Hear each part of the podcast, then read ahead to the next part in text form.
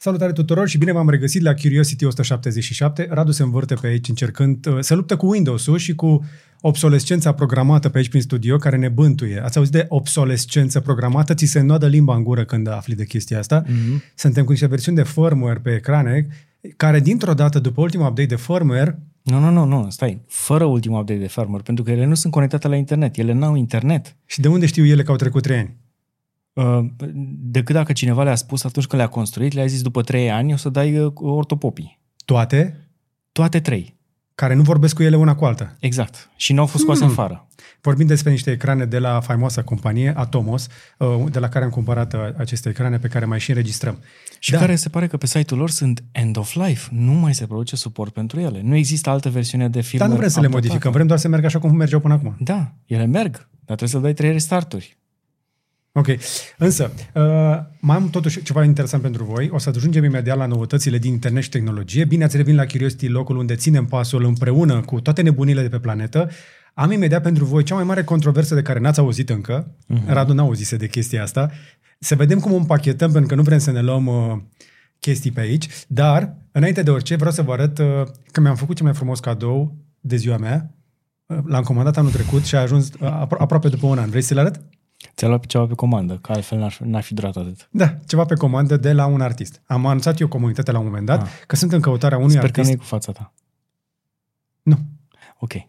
nu, nu e cu fața mea. Mi-am comandat o, o lucrare pentru că mi-am dorit un tablou făcut de un artist român cu o anumită idee pe care aveam eu în minte. Mhm. Am mai să vedem cât de bine a ieșit. Că în poze arată interesant. Trebuie să desfaci scociul înainte să începem emisiunea. Dar de ce? E- e Mai bine îl scoți din cutie, direct. Hai că uh, a venit într-o cutie, uh, apropo, de lemn, foarte fain lucrată da. Da. și vreau să apreciez efortul lor. Pe această cale pot, pot să vă spun că am încercat să le transfer banii prin PayPal. PayPal n-a vrut să le dea bani, atât să anulez tranzacția, așadar complimente celor de la PayPal. Uh, mi-am promis deja, cred că de, sunt la 14-a promisiune că voi înceta să mai lucrez cu PayPal-ul. Bă, e frumos tare. Așa. Uh, Mihai, dacă poți să-l ții tu de aici din stânga, un pic. Nu, nu, nu. Așa, așa, așa. Sta. Ține un pic. Așa. Nu, nu, nu, e ok, e ok. La, așa, se vadă tot, așa. Bun. Așa. Și acum continuăm cu uh, știrile săptămânii. Ce vedeți aici se numește Between, Between Two Worlds, între două lumi. Mm-hmm. Este semnat de Oli. Uh, Mi-a fost recomandată de oamenii din comunitate, apropo. N-am, Ok. okay. Nu o descoperisem eu, după aceea am început să aflu mai multe. Numele ei este Olesea Burduja și vezi că a fost lucrată între 2022 și 2023, deci chiar s-a lucrat la el. Wow. A pus foarte mult suflet și Oli și vreau să-i mulțumesc pentru această lucrare, care o să-și găsească un loc undeva aici la noi, în studio. Nu, nu-l duci acasă? Cred că așa să se vadă. E că e frumos. Uh, Dacă ați văzut lucrarea pe YouTube, vreau să-mi spuneți la ce se referă, pentru că s-ar putea să fie destul de ușor de intuit, însă sunt curios ce vă inspiră vouă. Pentru că mi-am dorit uh, să transmit un mesaj cu ea. Cool?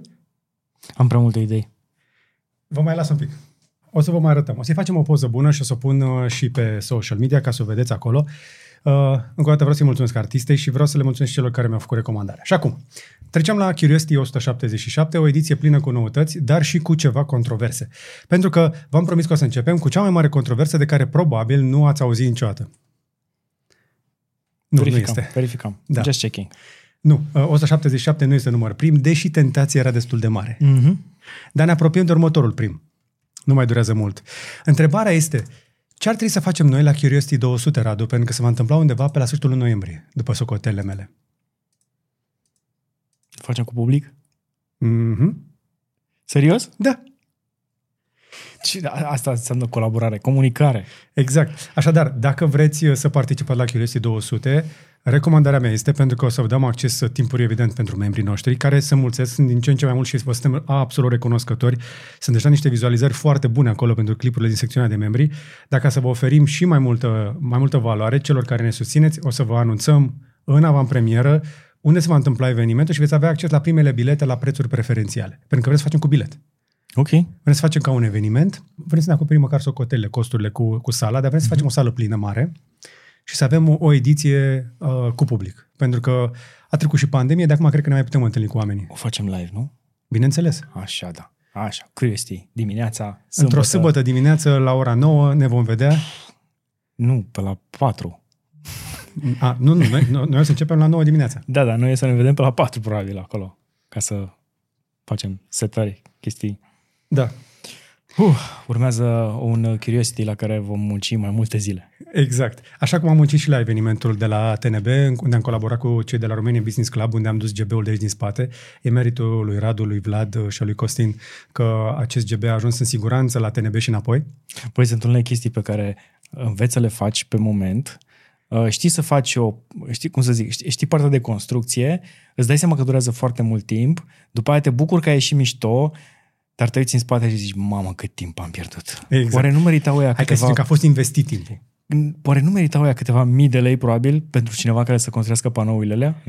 Timpul care nu Da, e dar e destul de greu să găsești pe cineva care să facă chestii de, de, Și de, repede. genul ăsta de finețe. Și repede, aia e problema. Am prins gustul așadar ieșirilor în public. Uh, am avut sală plină la TNB și ne dorim să venim să ne vedem cu comunitatea pentru că avem deja undeva la vreo 1700 de membri 600-1700 ceva de, undeva în zona asta și ne-am bucurat să vă oferim ocazia să ne vedem face-to-face mai întâi membrilor și după aceea să lăsăm câteva locuri și la liber.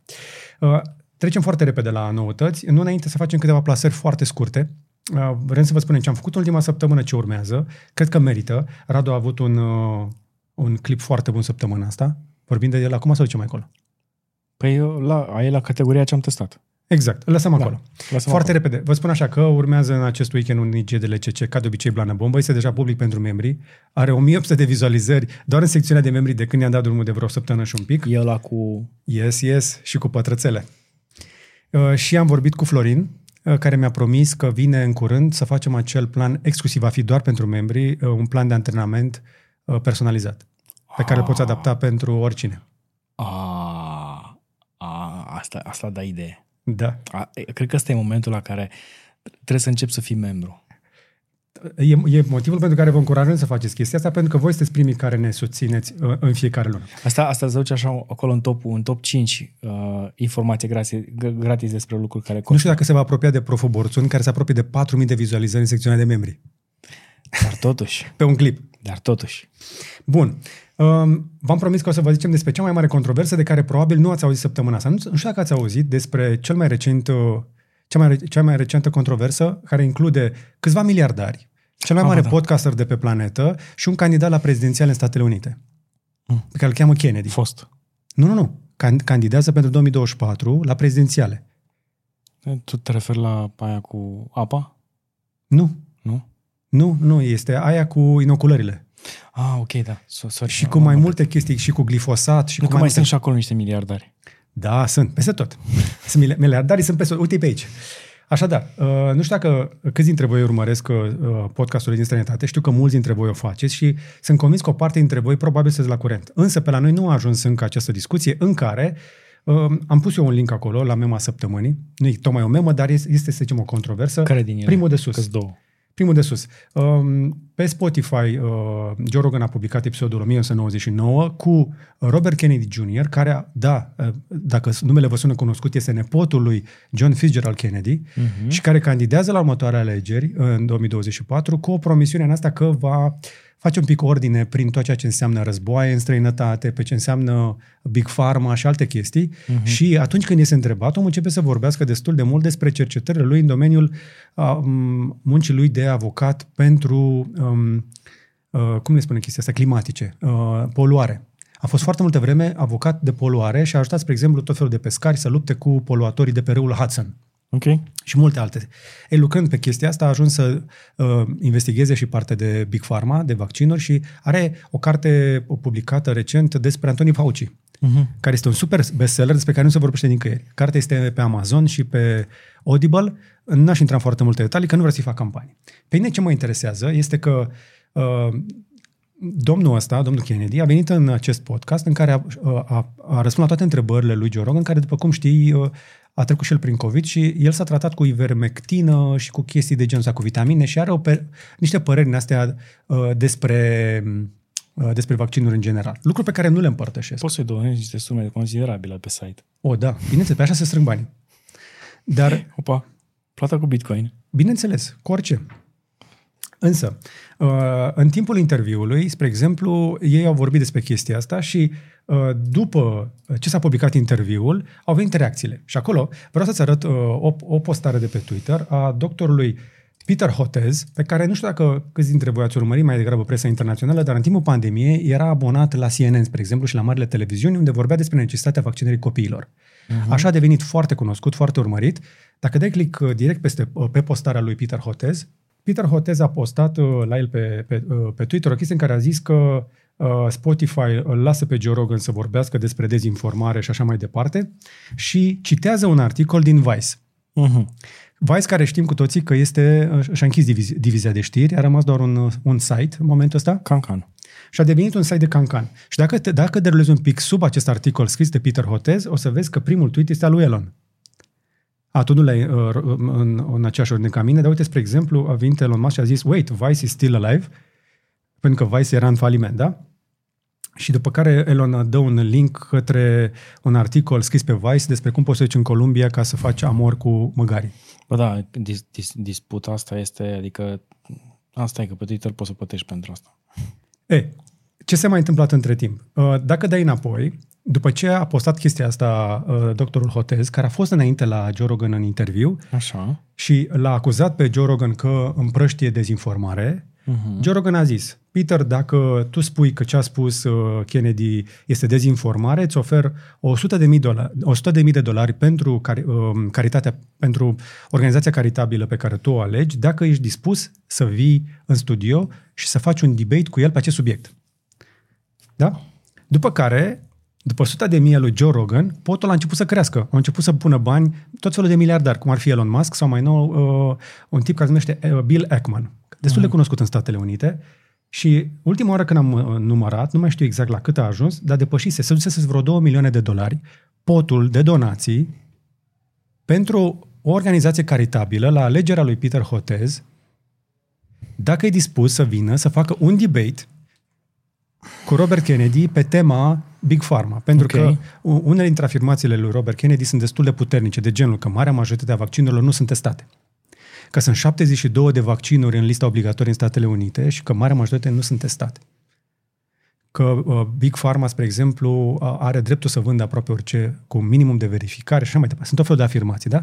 Și acum, cu toții putem fi sceptici în legătură cu chestia asta, dar uh, sunt oameni care vorbesc despre faptul că ar fi necesară o, o, această, o astfel de dezbatere. Dar logica nu te îndeamnă să te gândești că atunci când există o afirmație de genul ăsta, uh, are mai mult de sâmbără de adevăr? Pentru că în fiecare organizație, noi vorbim ca el, despre aceste organizații, despre Big Pharma, ca și cum ar fi niște entități care nu au uh, decât judecată logică, ca niște da. roboți. De fapt, ele sunt compuse, sunt compuse din oameni. Exact. Dacă există mită și neîncredere la orice nivel, în orice domeniu posibil, de ce nu ar exista și acolo?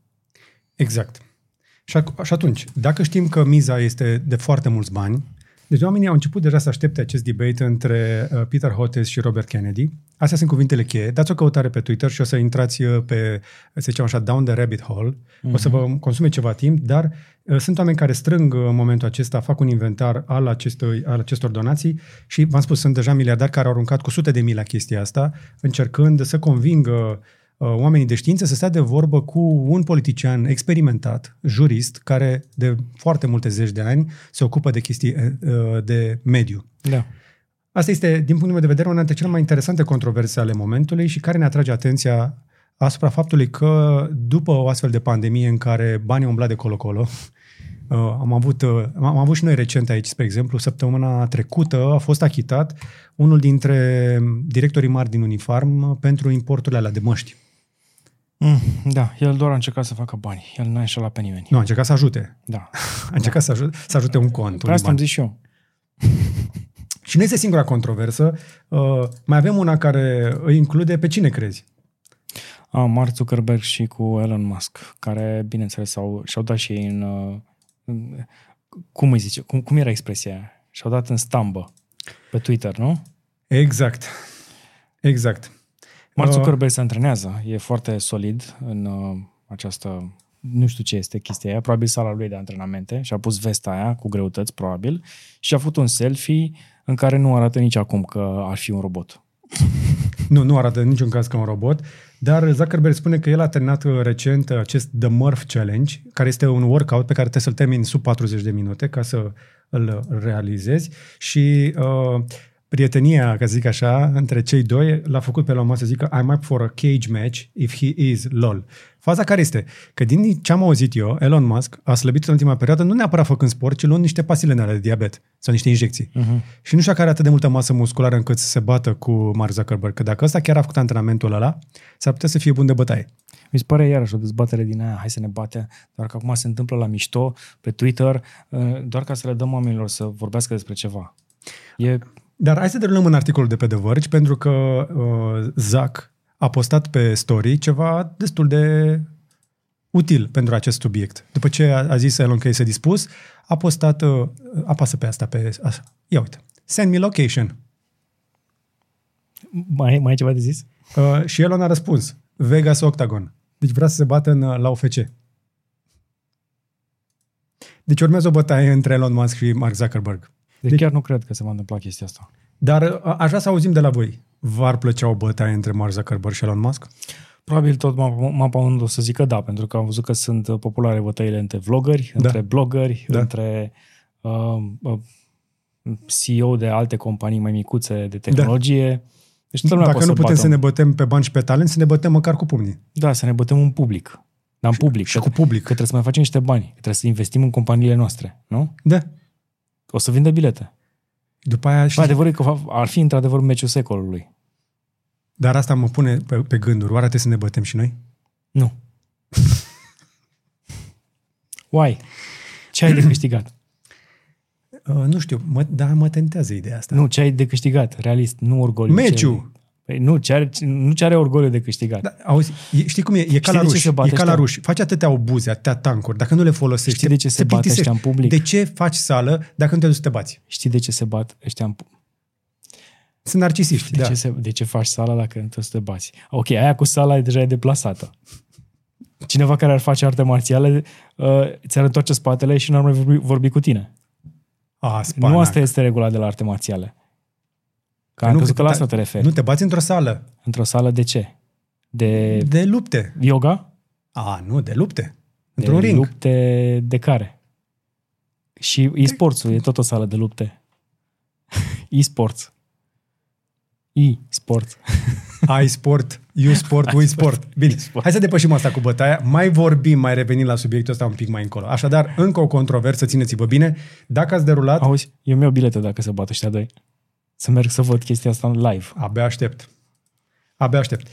Dar uh, hai să mai și râdem, dacă n-ați râs deja, pentru că am, trecem de la cringe la extra cringe și acum avem ceva care este atât de cringe încât s-ar putea să fie chiar funny. Cineva de pe TikTok a avut ideea să lanseze următoarele produse de la Apple care merită cel puțin un mâner de fildeș, din punctul meu de vedere. Asta îmi place. Și asta este genial. Da. The Apple Ship. Uh, ce vedeți aici este efectiv uh, un slideshow. e Apple Orange. Nu râde de chestiile astea. Vă arătăm așadar. Scooterul e probabil. Un Apple scooter. Time machine-ul iarăși este probabil, zic eu. Da. Jetpack-ul nu, nu se bagă. E-moto N-ar, n-ar strica. No. Apple, Apple Car-ul da. se lucrează. Ai văzut care mai multe roți în spate? Da. Și teleportul este ceea ce îmi doresc eu. Iar Apple ship la un miliard cu un scaun de un uh, milion. E ieftină un miliard. E ieftină. Realist vorbind, e foarte ieftină.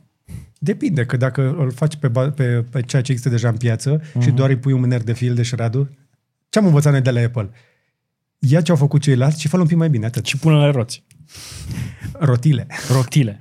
Apropo, uh, ne-am investit, pentru că ne permitem, în roți pentru acest birou. Acum multă vreme. Da. Și? Și nu sunt cele de la Apple. A, nu. Dar, a costat uh, 5 uh, lei bucata. Dar am văzut că am mai scos Balenciaga săptămâna asta. Adică. Un inel din ăla. Ai văzut? Hai mă, pe bune, hai să-l arătăm. Dacă noi suntem, trebuie să vă mai arătăm și chestiile astea. Trebuie să vă ținem cumva la curent, că de-aia veniți aici să vă, curent, să vă care, țineți la curent. Care, care inel? Există un, uh, un uh, o-ring, nu cum îi spunem în ăsta, colier. Colier metalic, uh, Balenciaga. Nu, nu, nu, este colier de, de, de țeavă. Ah, da, da, da, ăla e genial. Da? Și care nu mai știu cât costă, niște multe sute. Da. Balenciaga. Balenciaga a lansat așadar acest Silver Tool Bracelet de hose clamp. Practic au luat un hose clamp pe care l-au făcut ei din Dar știi de ce nu se folosesc astea la hose clamp? Că de acolo vine problema, de fapt. Că le rup, le taie. Nu, pentru că uh, tu, indiferent cum îl strângi, furtunele în general, la diferențe de temperatură sau așa, își modifică Evident. dimensiunea. Deci trebuie să fie ceva elastic, cum este clema aia elastică Da. care se prind. Asta este o prostie să o pui la furtună. Nu se mai folosesc de mult, dar uh, am, uh, urmăresc un tip, un influencer de instalații din Canada, care m-am prietenit Și a uh, la făcut și tăbul de el? instalații, a luat un inel standard de pe piață, l-a vopsit auriu și l-a pus la mână și dă lecții. Cu 6 dolari. Da. Da. 6 dolari și un pic de imaginație. Dar asta de la Balenciaga cât e? Uh, Ia să vedem, este de vânzare? Oare s-a vândut deja? 900, 595... Nu, stai, asta e altă, altă prostie. Unde era? Tool bracelet, îi spune. Tool bracelet, așa. A dispărut de pe site. Păi s-a vândut. S-a vândut, gata. 659 de dolari. Made in France. Deci uh, brățara de 659 de dolari care arată așa s-a vândut, dacă vă ajută la ceva. Un copil uh, uh, suficient de influen- influențabil și influencer în același timp va fi văzut undeva într-un liceu din centrul Bucureștiului sau al orașului în care trăiești tu în toamnă cu așa ceva la mână. Crezi că atât de mult durată, durează transportul? Păi nu că e în vacanță. Asta nu e made to, ma- made to measure. O, să, o să-și pună poze pe Instagram, dar colegii abia îl așteaptă la școală ca să, îi- să îl roage să îi împrumute. Practic, eu cred că este business să ții una din asta și să o închiriezi pentru poze. Câte 5-10 dolari pentru o poză. Cât să-și o pună la mână, să-și facă poză cu ea și gata. Cred că ăsta e e un business. Poți să te îmbogățești. Mergi prin licee și efectiv o închiriezi câte 10 dolari la poză. Adevărul e că băiatul ăla cu pixeli a fost inteligent. Ai văzut? Care a vândut un milion de pixeli pentru un milion de dolari. Și acum chiar trecem la noutățile din internet și tehnologie, deși un inel de genul ăsta îți poate salva o țeavă spartă pe moment. Uh, Cel mai interesant clip de săptămâna aceasta de pe canalul nostru este uh, smartwatch-ul accesibil făcut de Radu, care a căutat cel mai accesibil smartwatch, adică Și cel mai popular, pentru că cel mai accesibil costă vreo 24 de lei. există ceva de 24 Dar de lei. Spuneți-ne dacă sunteți curios să-l testăm și pe ăla. O să fie în categoria nu merită uh, nici măcar timpul nostru, dar o facem dacă Sunt vă oameni care și-au luat vreți. de pe AliExpress chestii mai ieftine, însă L-am, l-am găsit și pe ăsta pe AliExpress, apropo, e 69 de lei. dacă vrei să le iei de la noi este uh, triplu la preț, dar hei, îl De ai la noi aici. din România. Noi nu-l vindem pe GB, Da. pentru că știm că nu este neapărat un produs uh, eficient Fiabil. și plus că am, mai, am văzut oameni în comentarii că unii au spus, de exemplu, că și l-au comandat și n-a funcționat și l-au returnat. Da, e hit or miss. La banii ăștia, Da. nu, sunt- nu, controlul de calitate nu e cine știe ce, nu știu câtă Da. fiabilitate are, dar La noi a mers. la Radu a mers. Yes. Iar clipul este foarte interesant. Și am încercat să-l țin cât mai scurt posibil. Așadar, dacă vreți să vedeți uh, ce obții la 160 de lei, cât era? 149 am dat, e Acolo la 179 reducere. acum, da. Dar uh, oamenii îl mai cumpără și măcar să știe ce cumpere. Știi? La 149 de lei, cam masă e ceea ce obții. Uh, Eu cred că este o, o chestie interesantă care ne arată că până la urmă prețul de intrare, costul de intrare, costul de fabricație pentru multe gadgeturi pe care le vedem în viața noastră de zi cu zi este mult mai mic decât prețul de la raft și de foarte multe ori diferența între costul de intrare și ceea ce vedem noi sunt altceva decât efectiv procesoare, ecrane și alte asemenea. Cu totul de acord. E marketing, transport, uh, orice Software. altceva. Orice altceva. Cred că software-ul a devenit Cred mult că mai scump. ceasul ăla costă undeva la producție 5 dolari. Iată. Nici măcar. Dacă el se vinde cu 69 pe AliExpress. Și tot Hai. din categoria telefoane din China avem uh, uh, disponibile local Huawei Nova 11 și Nova 11 Pro. Da. În care am uh, insistat un pic mai mult cu partea de testare. Uh, Pe la minutul 8 mi se pare că începe. Uh, V-am arătat și care sunt specificațiile, micile neajunsuri, diferențele majore dintre Nova 11 și 11 Pro, atât la foto cât și la video. Uh, și să ne spuneți dacă v-a plăcut testul ăsta. Aruncați măcar o privire pe el și spuneți-ne ce am putea să îmbunătățim, ce ați vrea să vedeți în plus. Clipul de review pentru cele două telefoane din zona asta mai accesibilă, cum spuneam, uh, sunt, uh, disponi- e disponibil pe canalul nostru Cavaleria, Uh-huh. unde puteți să cum vedeți arată inclusiv selfie-ul selfie-uri cu Radu. Uite cum arată selfie-ul ăsta. Nu arată rău deloc. Pot să-l compar cu un telefon uh, uh, ăsta Premium. flagship, Da, fără probleme. pentru că este. Este. Așadar, aruncați o privire și pe Cavaleria, pentru că po- mai postăm și acolo, mai ales că până când apucăm noi să publicăm Curiosity, o să avem și noutăți uh, de la specialistul nostru în legislație și automobile, uh, Flavius Câmpeanu, care vă povestește despre cum faceți să mergeți pe scooter cu beu. Mm. Pentru că s-a schimbat legislația și există niște condiții pe care, uh, la care trebuie să fii atent ca să poți să mergi pe două roți. Vă încurajez să vă urcați pe două roți uh, în condiții legale și în siguranță. Este foarte important să avem grijă unii de alții atunci când vine vorba de mobilitate urbană, mai ales că uh, zilele acestea, spre exemplu, am mers și eu, mi-am făcut și revizia de un an la noul scooter, la al treilea, uh, și am, am uh, luat în test uh, uh, o motocicletă, un Mhm. F250. A fost uh, foarte fun. Foarte fun. Am Cum dat, e cu- am dat pe Instagram ceva. Cum e cu schimbătorul? Mai greu.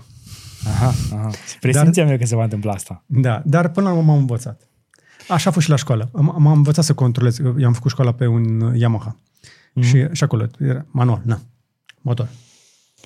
Cam asta e ce am testat noi în perioada asta, însă săptămâna trecută am publicat uh, podcastul cu Stejerel Olaru despre Nadia Comăneci, uh, în care am aflat niște chestii pentru prima dată despre cel mai important sportiv al uh, tuturor timpurilor care provine din România.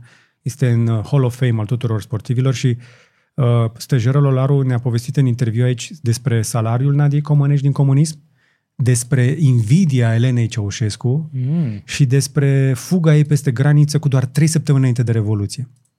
Dacă îți vine să crezi. Ok. Uh, un interviu foarte fain care, mai ales în partea a doua, vorbește mai mult despre securitate și despre cât de uh, infectată este societatea noastră în continuare de ce au făcut securiștii și comuniștii în acea perioadă. Veți recunoaște în, uh, în acel interviu simptome uh, pe care le vedem la oameni mai în vârstă, la părinții noștri, chiar și la noi, pentru că ducem și noi de multe ori păcatele părinților noștri după acele vremuri de care încercăm să scăpăm, dar fără să le ignorăm. Așa că vă încurajez să vedeți uh, acel IGDLCC, dar încă o dată sunt trei în avans pregătite pe canal uh, pentru membri. Când citești știri despre pe internet, e foarte important să te uiți la sursa lor și mai ales la cine a comandat acele studii. Uite, Așa. de exemplu, un uh, studiu care pur și simplu îți cam... Uh, te, te face să crezi în primă fază, dar uh, dacă stai să te uiți atent cine a comandat studiul respectiv, o să-ți dai seama că este o prostie absolută. Adică, Cum ar arăta oamenii um, dacă lucrezi de acasă. uh-huh. Și în uh, acel studiu, cu ghilimelele cele mai mari posibile, oamenii ar arăta cam așa. Uh-huh. Într-adevăr, te îngrași, uh, ți scade tonusul muscular foarte mult, pentru că stai în pat, uh, nu lucrezi cum trebuie, lucrezi pe canapea, lucrezi, lucrezi aiurea. Uh-huh. Pe de altă parte, studiul ăsta, foarte fantastic, uh, din toate punctele de vedere, este comandat de o companie care face uh, mobilier de birou. Pam, pam. Și asta este foarte interesant că uh, studiul a, a fost contracarat de cititori pe Twitter, pe contul Daily Mail, pentru că avem aceste community notes. Exact.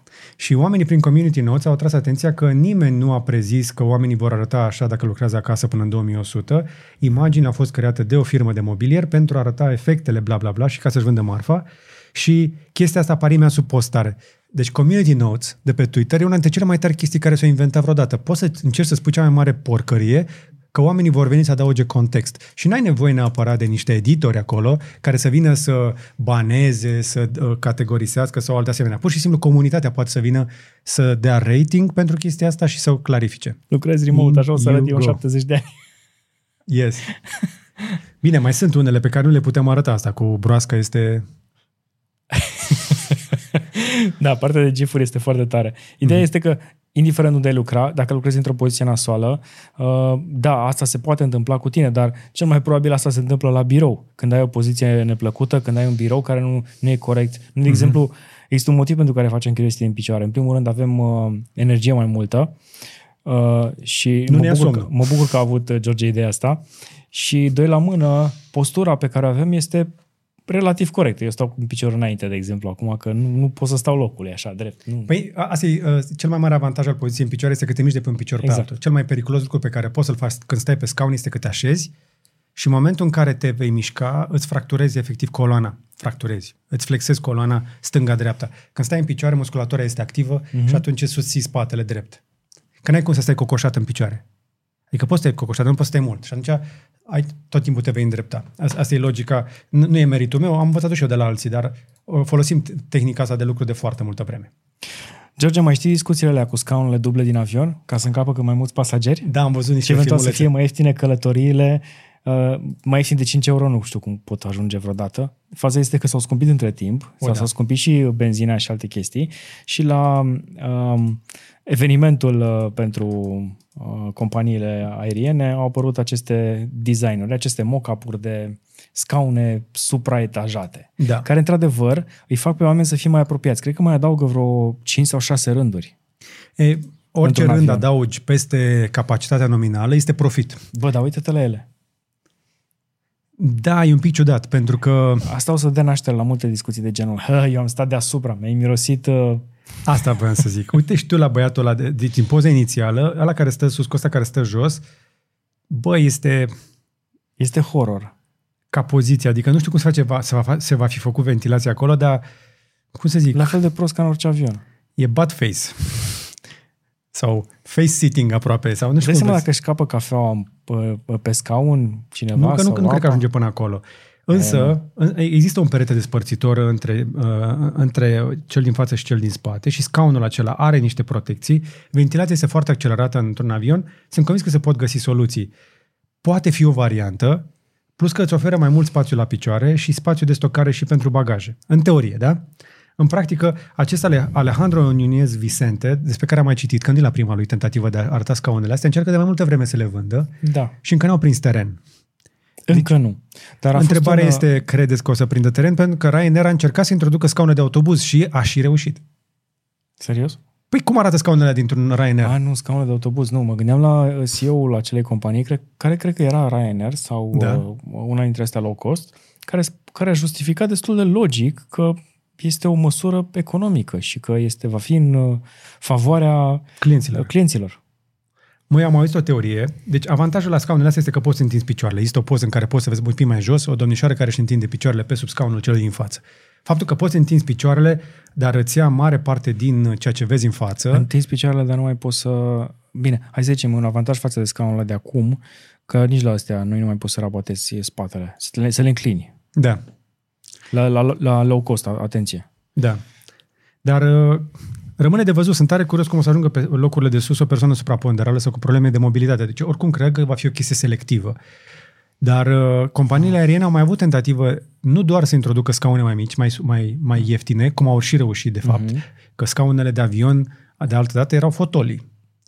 Acum sunt scaune de autobuz, de, nici măcar de autocar. Ale de autocar sunt lux. Uh, au avut tentativa, inclusiv la un moment dat, nu știu dacă știți, să pună strapontine. Astea sunt niște scaune din astea foarte simple și după decolare pasagerii să poată să stea în picioare pe durata zborului. Locuri în picioare în avion. A încercat Ryanair la un moment dat chestia asta, dar nu s-a aprobat.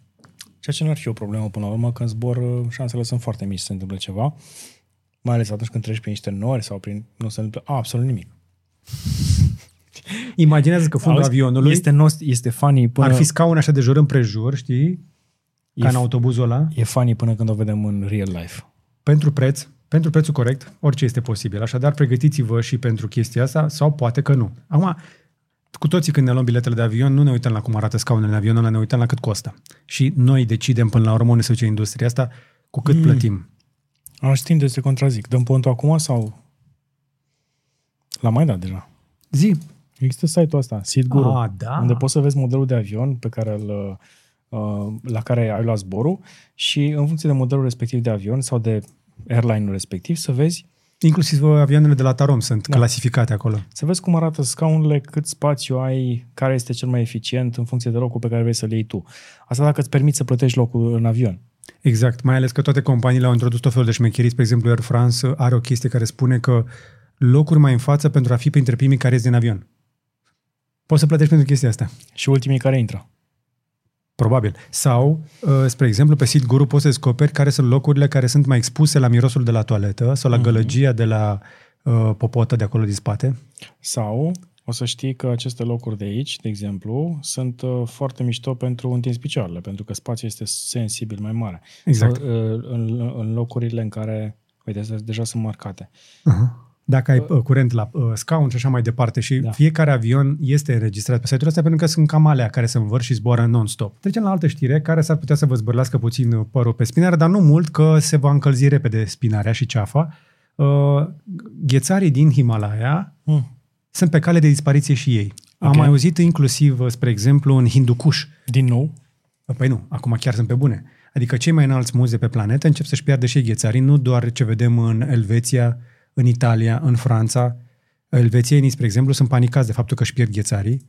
Uh, săptămâna aceasta a trecut în, în Elveția un referendum prin care elvețienii au anunțat investiții majore în îndepărtarea uh, populației de la folosirea încălzirii combustibil fosili. Mm. Cele mai multe uh, clădiri acolo sunt încălzite cu gaze, cu um, CLU, adică un fel de motorină păcură, o chestie genul ăsta. Și uh, elvețienii au decis să treacă masiv către energii regenerabile. Acum, nu știu cât de mult vor schimba elvețienii, pentru că la capătul celălalt al lumii, în, uh, în Himalaya și în uh, zona indiană, și ei își pierd ghețari la înălțimi chiar mai mari. Și vedem cum se formează, spre exemplu, într-o poză de pe Al Jazeera, cum se formează apa sub uh, ghețarul Kumbu din Nepal, gheața se topește și în spate am auzit o, o doamnă de acolo care povestea, spre exemplu, într-un reportaj, că oamenii încep să se împace cu ideea că seceta este din ce în ce mai lungă, că apa devine mai puțină pe măsură ce se topesc ghețarii și că, fii atent, imaginează chestia asta, odată ce ghețarul s-a topit, s-a terminat. Că nu se formează alt ghețar în spate. La fel ca și apa din paharul ăsta, care s-ar putea să termine înainte să ajungem la jumătatea acestei emisiuni. Exact. Dar noroc că mai avem la robinet, pentru că știm cu toții, apa iese din perete. Din țeavă. Din... Ea, ea curge din țeavă. Ea curge din țeavă și țeava practic are un izvor în perete acolo. Nu, e așa, ea curge din, vine apa din jurul tău, că și tu ești apă și în, a, în aer există multă apă și se adună acolo în țeava respectivă și curge în pahar. Exact. Am părut suficient de credibil? Deci, apa asta pe care o bem noi este ninsoare de astea, acum, acum niște ierni din Munții Carpați. Uh-huh. Hai noroc! E bine, la munte, în foarte multe locuri, uh, nu mai este destulă zăpadă în timpul iernii ca să se păstreze ghețarii, iar verile sunt din ce în ce mai calde și se topesc. V-am mai povestit noi despre topirea Oceanului Arctic, a banchizelor de acolo, și că există riscul ca Oceanul Arctic să devină navigabil tot până în 2100. De aceea, un scenariu pe care îl aud, și din nou, este o teorie pe care nu vreau să o colportez, doar o vă spun aici și poate veniți să mă contraceți voi mai jos la comentarii, este că odată cu ridicarea nivelului apelor, jumătate din uh, așezările umane care sunt pe malul unor ape au risc de inundație. Da. Gen uh, New York va deveni un fel de Veneție. Probabil. Și atunci se pare că unele din motivele pentru care națiunile planetei mai au conflicte ar fi pentru teritorii fertile și care nu pot fi, nu pot fi inundate. Eu acum mă gândesc la logica de a îți construi o casă care să țină 100 și sau 200 de ani. Nu mai există. Nu mai există. Dacă terenul ăla nu o să mai existe peste 200 de ani, de ce să mai bați capul să mai fac, faci casă care să reziste 200 de ani? Corect. Specialiștii care stau de vorbă spun că o casă o cal- calculezi pentru 25. Cu o renovare capitală la 25 și să meargă până în 50, după care o reciclezi. Tehnologia avansează. Cât crezi că o să mai trăiești începând de acum? Uite-te la vârsta ta, uite-te la tine, uite-te la obiceiurile O mie tale. de și ani, știm cu cât toți. crezi că o să mai trăiești? O mie. Forever. În memoria stră, stră, stră, stră, stră nepoților tăi. Eu mă uit nu? la oamenii care construiesc, Trebuie să spre realizezi exemplu, ceva și cu stau adevărat 4 sau fantastic. 5 ani în șantier și ei mai au 40-50 de ani de viață. Practic își petrec 10% din restul vieții construind o casă în care vor ajunge deja obosiți. Este Da, da, foarte greu greutățile inuman pe care pentru noi le-au toți. depus, greutățile prin care au trecut ca să construiască acea casă, ca după aia să reproșeze copiilor că nu au stat în ea și că au plecat în lume, Despre o astfel, un astfel de caz, uh, a sunat cinic, îmi pare rău. da, dar este real. Uh, adică cinismul este o formă de sinceritate până la urmă. Mm-hmm. Uh, deși nu este foarte amabil, dar prefer sinceritatea întotdeauna. Plecând de la ce ai spus tu, am un story în lucru pe care o să-l vedeți în următoarele două săptămâni.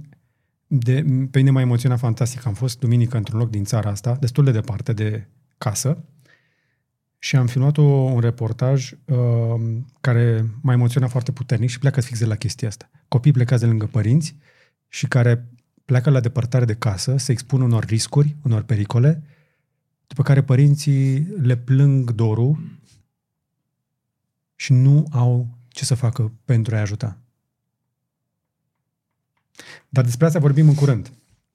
Uh, și ca de obicei, membrii ne ajută să le facem lucrurile astea pentru că e un efort să te duci uh, atât de departe. Mai multe nu vă pot spune deocamdată pentru că pregătiți ceva în colaborare cu niște cu alți oameni. Bun, mergem mai departe, da? Deci ah. se topește și Himalaya dacă vă ajută la ceva. În curând vor mai fi ghețari nici în Hindukush. Dar despre știrea asta cred că ați auzit. Vorbește toată lumea, tot internetul despre acest submarin. Hai să vorbim. Hai acest, să vorbim și noi atunci. Acest sub, submarin este produsul unei, um, unor miliardari care s-au gândit, o zic așa în linii largi. Nu știu dacă are nevoie să dăm foarte multe detalii. Hai să, ba da, hai să le spunem de la, da? de la ce știre plecăm. Bine.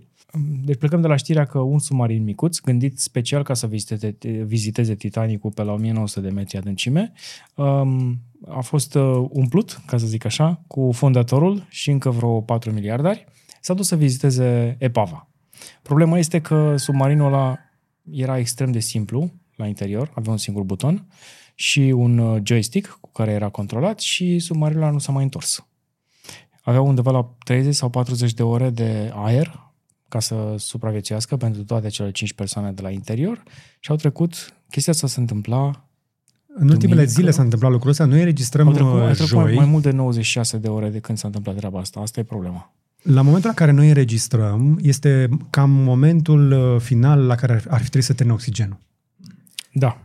Uh, deci autoritățile au anunțat că din estimările lor, acest submarin creat de dimensiunea unui microbuz, da. făcut din titan, deci destul de rezistent altfel, pentru că sunt niște presiuni foarte mari acolo la 1900 de metri, ar, ar avea o rezervă de oxigen suficientă până joi dimineața, ora locală de acolo, din Newfoundland. Asta nu știu dacă se ia în calcul și uh, rezerva de urgență, pentru că trebuie să existe așa ceva. Păi nu, asta era rezerva de urgență. Asta era rezerva de urgență. Pentru că misiunea ta să fie mai scurtă de atât.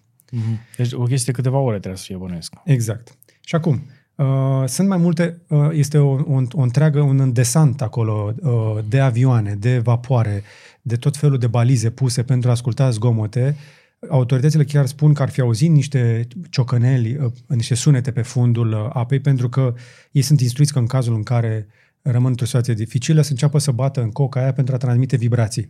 Sunt convins că și, sunt și submarine care caută. Întrebarea este, nu știu dacă există vreun submarin militar care poate să ducă la 1900 de metri atât de repede. Nu. Nu, și nu se poate ajunge la 1900 de metri pentru că nu sunt gândite să ajungă la adâncimea respectivă submarinul, deci ar, ar imploda ele nu sunt construite să reziste la presiunea respectivă. Și problema cu uh, acest submarin, pentru că mulți speră să-l poată recupera și să-l poată uh, să, să, să-i fi salvat pe, ce, pe cei care erau în submarin, lucru puțin probabil în momentul de față este că odată ce a ajuns pe fundul mării, presiunea pe care o exercită apa de deasupra lui este mult prea mare și nu există deloc presiune sub acel submarin. Uh, avea cineva o explicație pe, pe uh, TikTok și pe YouTube despre chestia asta, în care explica că ar trebui să fie undeva pe la jumătatea um, între fundul mării și suprafață, în așa fel încât de acolo să poată fi ridicat cu o forță destul de mică. Pe măsură ce s-a dus către fund și a ajuns pe fundul mării, presiunea e atât de mare încât îți trebuie o forță extraordinară să extragi orice obiect de acolo. De aceea nici Titanicul nu a fost azi la suprafață și eventual doar mici bucățele din el care se vindeau pe la licitații. Chiar s-a încercat uh, scoaterea Titanicului de pe uh, fundul uh, oceanului, lucru care evident nu a reușit. Și am auzit inclusiv uh, interviuri cu un jurnalist care a fost în același submarin acum niște ani, la prima expediție, și fix de la prima aventură au rămas blocați în elicea Titanicului.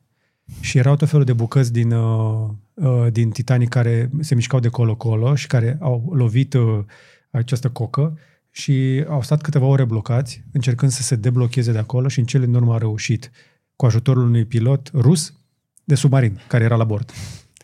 Și, pe, și era foarte faină chestia asta, că uh, deja își spuseseră la revedere, nu știu ce, el era teamă și a zis uh, reporterul că la un moment dat și-a zis seama că a reușit să deblocheze submarinul, s-a întors către el și l-a întrebat cum e și este, i-ar fi zis pilotul rus, no problem! Povești de pe fundul mării. Corect.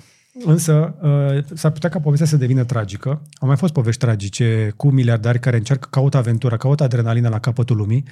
Uh, patronul care deține compania care a cumpărat ProTV-ul, spre exemplu, acum vreo 2-3 ani, a hmm. murit mm. la un accident de heliski în uh, Alaska. Efectiv, sau cu schiurile în Alaska ca să fie pe o părție virgină. Părție virgină, da, cu elicopterul. Cu elicopterul, da. părția virgină nu știi niciodată ce ascunde de sub. Și eu îmi doresc să fac treaba asta, dar mi-o doresc mai mult așa la nivel uh, fictiv. la imaginație, pentru că știu cât de periculos este și n-am, nu am pregătirea și Da. nu știu dacă pot avea încredere în cineva pe care îl angajez de acolo să fie, nici el nu poate să-mi dea responsabilitatea 100% să-mi spună, da, este ok. Sunt convins că povestea salvării celor de pe acest Titan, cum se numește submarinul, ar fi o poveste foarte frumoasă de Hollywood. Nu știm dacă se va întâmpla, sperăm că până se publică Curiosity să aflăm mai multe și poate adăugăm un mic insert aici. Și revenim și cu un scurt update a doua zi după filmarea Curiosity, când am aflat că echipa de căutări a confirmat că a găsit epava submarinului care a suferit o implozie catastrofală, la câteva sute de metri de epava Titanicului, adică foarte aproape de nava pe care se duceau să o viziteze. Șeful echipei de căutare spune că Ocean Gate Titan a fost distrus de o implozie catastrofală. Ca să vă faceți o idee la adâncimea unde a fost găsit această epavă, presiunea apei era similară cu greutatea turnului Eiffel, adică de peste 7000 de tone. Singura consolare pentru apropiații și familiile celor cinci aflați la bord este că implozia s-a petrecut în doar câteva milisecunde, iar echipajul nu a avut timp să-și dea seama ce se întâmplă. Echipele de căutări încearcă și acum să ridice la suprafață capetele din titan ale submarinului și bucăți din coca de fibră de carbon pentru a căuta eventualele microfisuri și să afle cum s-a întâmplat tragedia. Un indiciu foarte important este că balizele care ascultau zgomote de pe fundul mării nu au înregistrat explozia. De reținut însă că acestea au fost instalate abia după ce s-au început căutările, după ce a început uh, operațiunea și cel mai probabil submarinul a explodat la scurt timp după începerea expediției. Vom reveni cu mai multe detalii despre acest subiect în ediția următoare. În aceeași categorie vă vorbeam puțin mai devreme despre faptul că se topesc ghețarii din Himalaya. Am uitat să vă zic o chestie. Mm. Aud de la ghizi, oameni care ajung în zona aia, că se deschid o felul de crevase. Și există riscul, când te duci uh, în base camp sau pe acolo, când treci pe ghețar, să, efectiv să ieși de pe căr- cărare și să cazi într-o crevasă în aia care se du- poate duce sute de metri, din care nu te poate scoate nimeni. Sau, Ai, ai văzut și tu clipul ăla cu tipul ăla care a rămas înfipt într-o, într-o, într-o gaură din asta, în Alaska? și și-a lăsat schigurile și s-a ridicat de acolo, nu? Nu.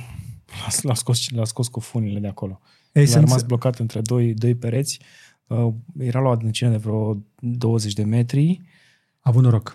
uh, și cineva au, au reușit să... A avut noroc pentru că au rămas schiurile blocate în pereți. În peretele din față și peretele Exact. din, din spate. El a căzut drept așa, cu schiurile, cu călcâile în sus, știi? Și a rămas blocate picioarele așa. A stat câteva ore și l-au ridicat cu, cu o sfoară. A avut reușit mare să noroc că deblocheze cineva... schiurile. E bine că știu cineva unde e, că l-a putut găsi și că Fost nu în era, echipă. nu era prea adânc. Da, a fost în echipă. Aia e foarte important. De aceea oamenii ăștia, nu- evident, nu trebuie să meargă singuri. Dar se creează și o memă. Uh, O să vedem probabil tot mai multe meme-uri în legătură cu chestia asta, pentru că submarinul ăla de care vorbim noi, uh, care s-a dus să vadă Titanicul, era controlat cu ce credeți? Nu știu dacă ați auzit. Un controller de la Logitech uh, foarte similar cu ăla de PlayStation. De Uh, Xbox. De PlayStation. De PlayStation? E simetric ăsta. Ah, ok. Ăla de Xbox nu e asimetric. Ah, ok. Dar am mai văzut niște poze cu, chiar, cu, chiar cu controllerul ăla. Ia uite. Da, uite-l. Faza e în felul următor. Miștourile care se creează la chestia asta este că atunci când uh, trimiți, uh, când, când construiești ceva unde ar trebui să nu pui viața în pericol cuiva și să fie, să fie foarte important lucrul ăsta, folosești hardware industrial. Asta este ideea. Există manete în alea Ai- de ai văzut cum se- excavator. Ai văzut cum sunt făcute la avioanele, toate, toate butoanele din avion și toate chestiile alea? Sunt module separate care atunci când se strică sunt atât de bine gândite încât trebuie să-l desfaci de acolo și îl schimbi cu altul nou. Nu te-a pus să repari. Nu Exact. există așa ceva.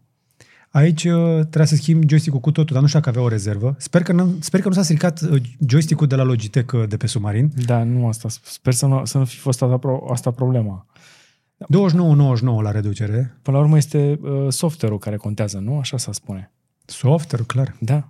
Dacă se strică un manșon din genul ăla. Dar dacă cineva n-a fost atent și a călcat pe el. Da, exact. Și e chestia asta. Că trebuie să fie indestructibil.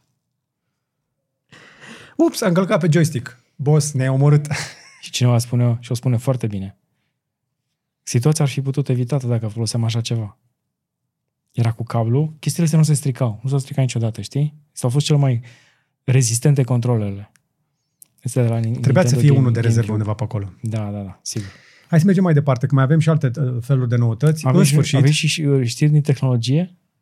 Păi și asta era tehnologie, dar altfel de tehnologie care mai dă și fail. WhatsApp uh, dă drumul în sfârșit la o funcție pe care o așteptăm cu toții, aia prin care poți să dai silence automat apelurilor de la necunoscuți. Adio spam, teoretic. Da, teoretic. Apropo, ai văzut că a început să sune din ce în ce mai mulți, cu număr de România, primesc mesaje pe WhatsApp, Nu. niște prescreen interesante, în care uh, oameni din uh, În prima, în prima fază mi-au scris din alte țări, Mhm. cu, um, cu indice de altă țară. Am, mi-am dat seama că erau, nu știu, Nigeria sau Mhm. pe acolo. Și în a doua fază am primit mesaje cu hello sau salut uh, din, uh, de la numere din România. Ok. Pur și simplu un mesaj. Salut! Hello! Și așteaptă câteva ore. Așteaptă un feedback, așteaptă un răspuns. Dacă tu nu-l dai, nu o să continue conversația și nu te vor mai contacta după aia. Deci nu răspunde la mesajele necunoscute pe care le primești. Dacă vrea ceva de la tine sau chiar vrea să-ți vorbească, te va suna. Care numărul tău? Că de-aia ți-a trimis pe WhatsApp. Asta e logica. Deci primul lucru pe care trebuie să-l faci este uh, bloc și spam. Fără să stai la discuții. Pentru că și WhatsApp vede că numărul ăla este spam și începe să folosească un algoritm și deja operatorii au început să devină mult mai atenți și cu lucrurile astea, încep și ei la nivel de rețea să facă chestii. E, e ca și chestia, aia, uh, dacă stai la bloc cel puțin și nu mă sun la telefon înainte să vii la mine acasă, e- sunt șanse mari să, nu, să nu-ți deschid. Mare atenție așadar că cele mai multe apeluri de spam vin de pe prefixuri de Etiopia plus 251, Malaysia plus 60, Mm-hmm. Indonezia Uite, plus 254, 62, ăsta era Kenya. Kenya este plus 254. Kenya. Acum Dar, știm, Kenya. dar e foarte simplu să creezi uh, numere de telefon uh, virtuale cu uh, prefixul fiecarei țări. Și lucru care se întâmplă în momentul Așa ăsta. este. Așa este. Așadar, uh, regula rămâne simplă, nu răspunde la telefoane de la ne- a, oameni necunoscuți sau lasă să-ți scrie să spună cine sunt înainte. Și dacă chestia asta n-ar funcționa, nu s-ar mai vorbi despre ea, cum ar fi. N-ar mai fi poveste. 8,8 de miliarde de dolari au pierdut americanii doar anul trecut. Anul trecut, în 2022, s-au pierdut 8,8 miliarde de dolari în spamuri și Deci- schemuri. Imaginează-ți că, practic, munca celor care luptă cu schemării pe YouTube este o picătură într-un ocean de lacrimi. Nu știu dacă știți, dar sunt oameni specializați în chestia asta, care stau ore întregi și prind uh, schemări, mai ales din Bangalore și din alte locuri. Investesc și timp și din banii lor. Dar cu toate astea, munca lor uh, nu, pare că nu ajunge la cetățenii de vârsta a treia, care sunt pradă prea ușoară din naivitate și generozitate uh, schemărilor. De aceea vorbiți cu părinții voștri și arătați-le cum arată țepele astea.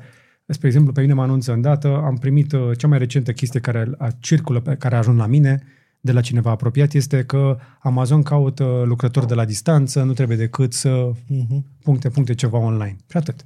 Și de la chestia aia deja, nu, i-am zis, spam, block, delete. Cea mai bună soluție. Uniunea Europeană merge mai departe cu uh, regulamentele.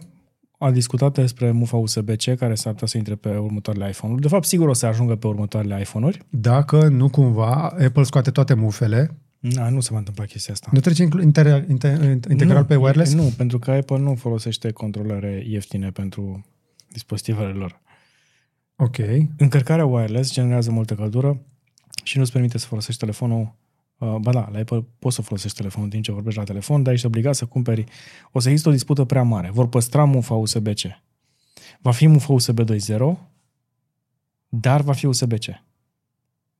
Deci tot nu o să ai uh, uh, display pe ea, Nu, absolut nu. ca la telefoane de 5 Dar- ori mai ieftine. Uniunea Europeană s-ar putea să-i forțeze pe Apple și pe mulți alți producători să facă telefoanele, uh, să pu- construiască telefoanele cu baterie i- interschimbabilă. Doamne ajută.